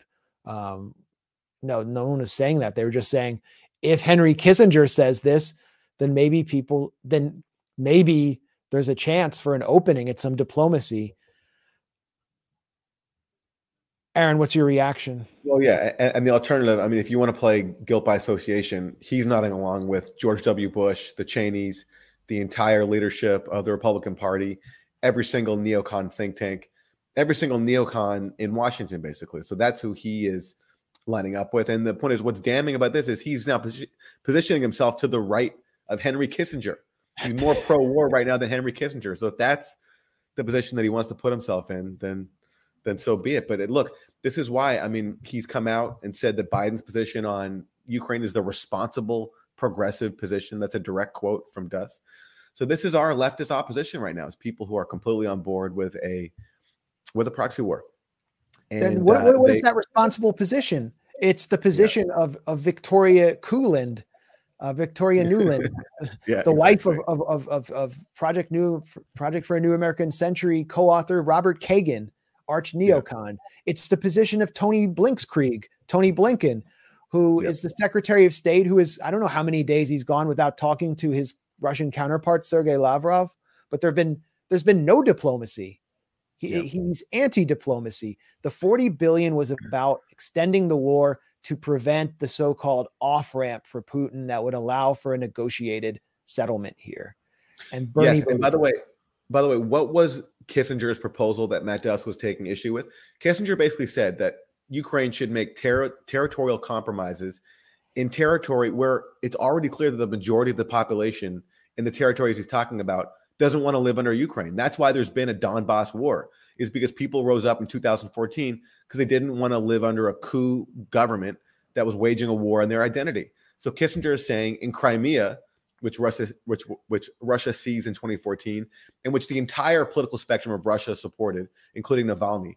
So that's like you know in Russia that's like universally accept and cheered that that Russia did that back then because Crimea is seen as so vital to Russia's security, and where the majority of the population, as polls have shown, even if you even if you forget the referendum, you think that was a, it was completely rigged, which I don't think it was. But even if you think that polls show the majority of Crimeans want to live under Russia. And that's what essentially what Kissinger was saying is that in areas where you have people re- revolting against you anyway, and where there's been a war for the last eight years, uh, you should give that up if you want to avoid destroying your country, which to me seems like a pretty reasonable position. It it it should be the position of the diplomatic corps and the Department of State, but that's not where we are. Where we are is that this war could spread to Transnistria and Moldova. Um, Poland could enter and attempt to subsume parts of western Ukraine. It could it could spread in any number of directions when as you said Aaron it's completely obvious that Crimea will remain a part of Russia and that the population of much of eastern Ukraine particularly Lugansk and Donetsk wants to be independent of the anti-Russian Maidan regime which is now engaged in a campaign of brutal repression against ethnic Russians, against leftists, communists, human rights advocates, anyone who dissents. It is illegal to publicly question the Ukrainian war effort in Ukraine under direct orders from Vladimir Zelensky, who is just celebrated and cheered on by his true natural constituency, the global predator class gathered at the World Economic Forum in Davos. So we're still a prisoner of these warmongers who want to continue this war indefinitely and entertain fantasies of retaking Crimea and the entire Donbass and basically occupying that entire population instead of granting them the independence that Crimea voted for in 2014, and which Don- Donetsk and Lugansk obviously want. I don't know. I don't know what's so frightening about what, what, what, what's so bad about that. Instead, they want to bring Finland and Sweden in. uh, to Yep. NATO and fuel conflict on Russia's uh, northern borders and have a conflict around the Arctic. It's terrifying. And you would hope, I mean, this is why I went out on Capitol Hill. I guess I should get out there again and started grilling members of Congress early on as this conflict escalated into all out war after February 24th and got Ro Khanna on the record, where he just sounded like a Reaganite, and Reagan era neocon. He sounded like he was on Team B from the Reagan administration. He's like, we're the greatest country in the world and we need to fight for freedom and send, you know, be a shining city on the hill. I'm like, I thought you were supposed to be Bernie Sanders' successor, but maybe that is what it takes to be Bernie Sanders' successor in a Democratic Party that really is the party of war, whose base is more pro-war, according to a new University of Maryland poll uh, overseen by pollster Shibli Telhami. Most Democ- more Democrats favor a no-fly zone in Ukraine than Republicans currently. So, Aaron, the, I guess I don't really have an answer to this question, but the question is, where does the anti-war movement go when the peop- the politicians they've gotten behind have turned their backs on it? I can't answer that question either, but it's so depressing because, you know, when we came up, there was the Iraq War. That was an exciting time. I mean, uh, both of us were there, right? Here in New York City, where I am at the RNC. And that was massive. And that was a Yeah. real time. And the idea of anything approaching a fraction of that now is just, it's a pipe dream. And, you know, Obama pl- did a great job in killing the anti war movement. And Russiagate has done an, an additionally great job in in killing it because it's made being a progressive or liberal, it's a, it's somehow made that um, intertwined with worshiping the national security state and worshiping all of its various imperatives and claims. So that's is, is very tough when even people who previously, like Barbara Lee, you know, who voted against the war on terror, she's also voting in lockstep for Utterly pathetic. I should have had that clip ready of Barbara Lee where she said she voted for this because uh, Russia's spreading disinformation. that was what she told MSNBC. Like that is what, what what does Pelosi have on these people? Like what could she do? It's a great question. And Jacobin said at some point they will have to stand up against this. At some point the squad will have to stand up. Like no, that's what they are and you continue to support them and that was like Branko Mar Marcetic. He, he spent the rest of his day attacking Jimmy Dore and you know, it's pathetic. It's pathetic. I'm done with them. I'm you know, the progressive movement, this is the culmination of the progressive movement. This is it. Well, I hope I hope they turn around and and, and my way Well, of contributing to nadir, that outcome- uh, you know, I want to make a point about the the territorial aspect of Ukraine war because it's important.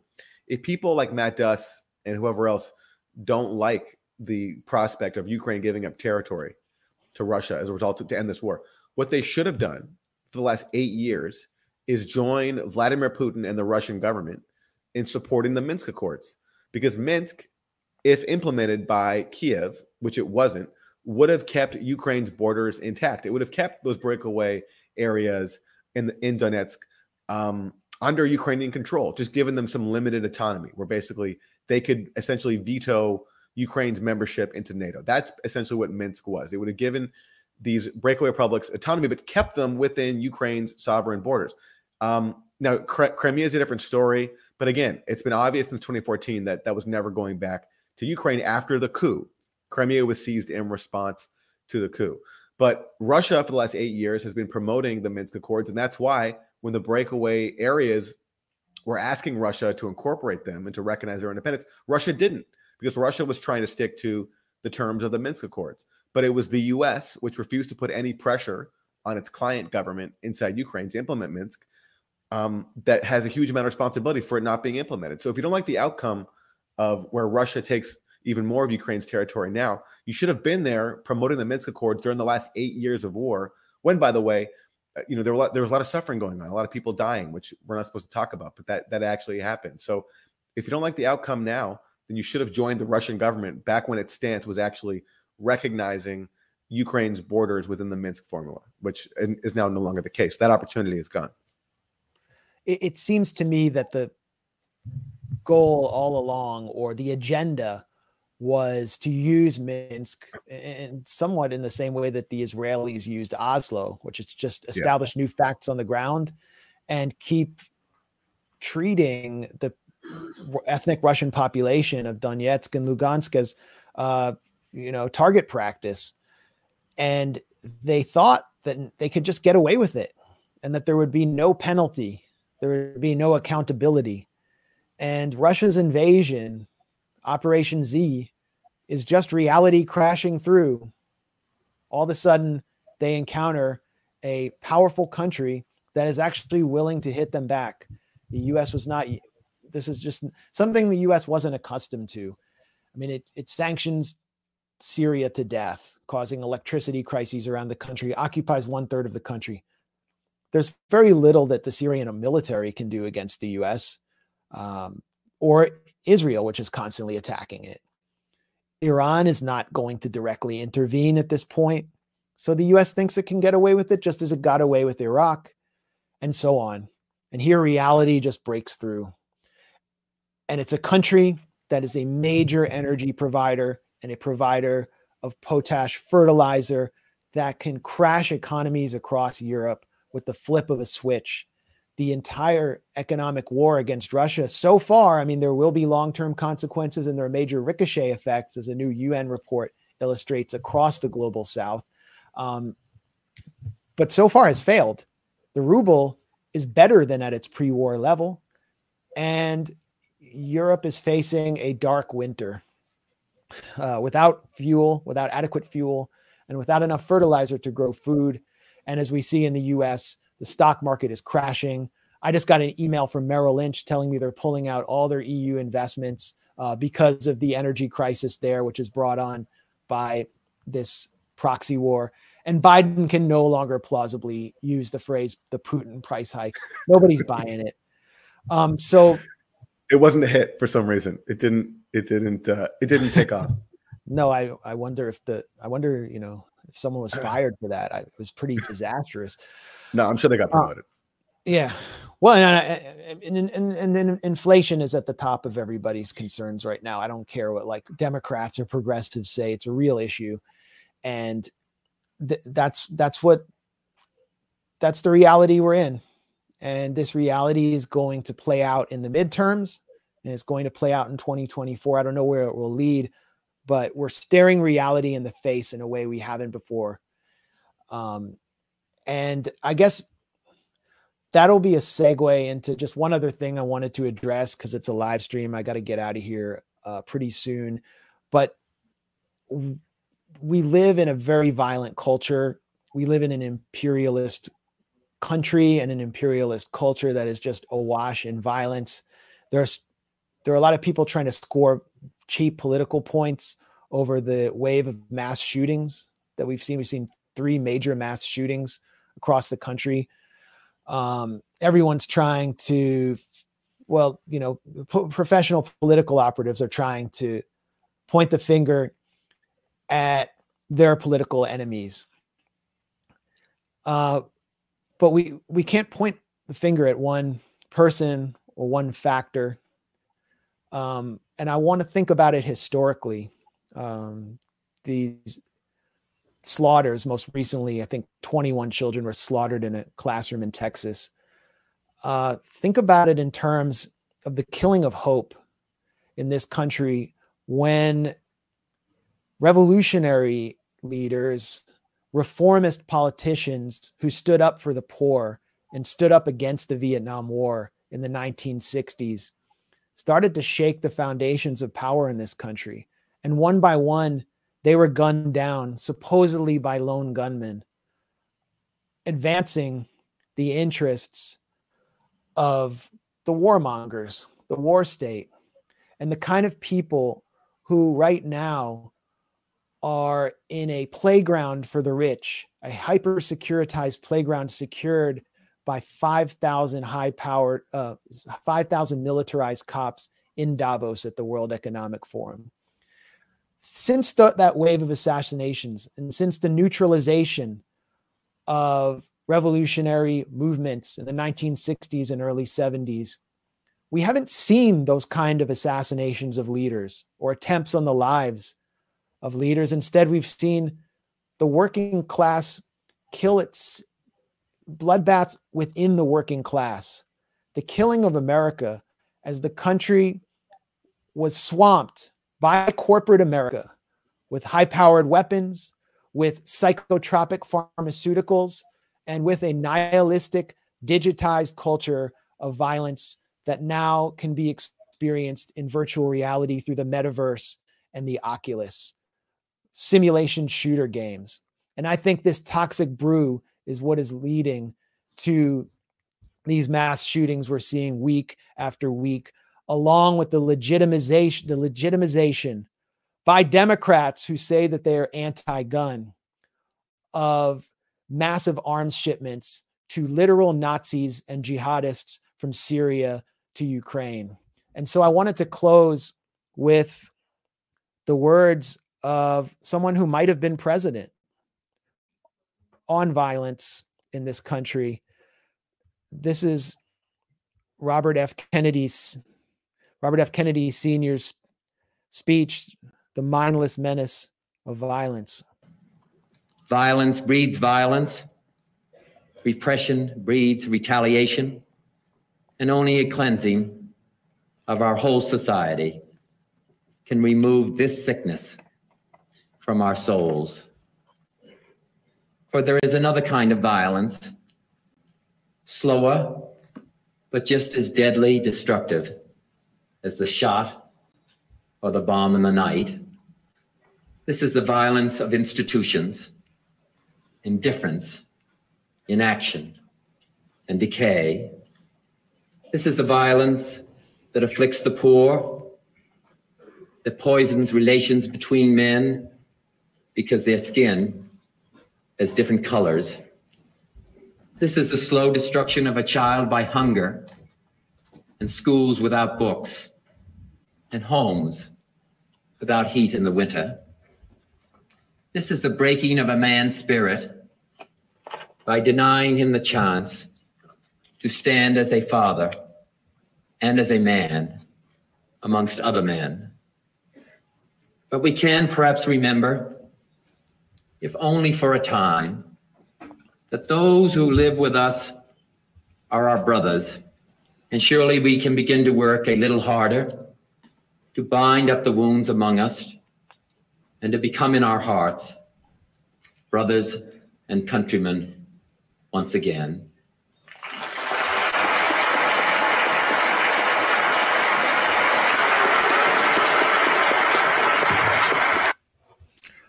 Well, soon after that speech, as we all know, RFK Sr. was gunned down and became a victim to the mindless menace of violence. And maybe perhaps his assassination was not so mindless. Perhaps it was more calculated than we've been told. But in any case, I wanted to close with those words. Thanks for being with us for these two hours. Thanks a lot, Aaron. Uh, we'll be back next week. Peace.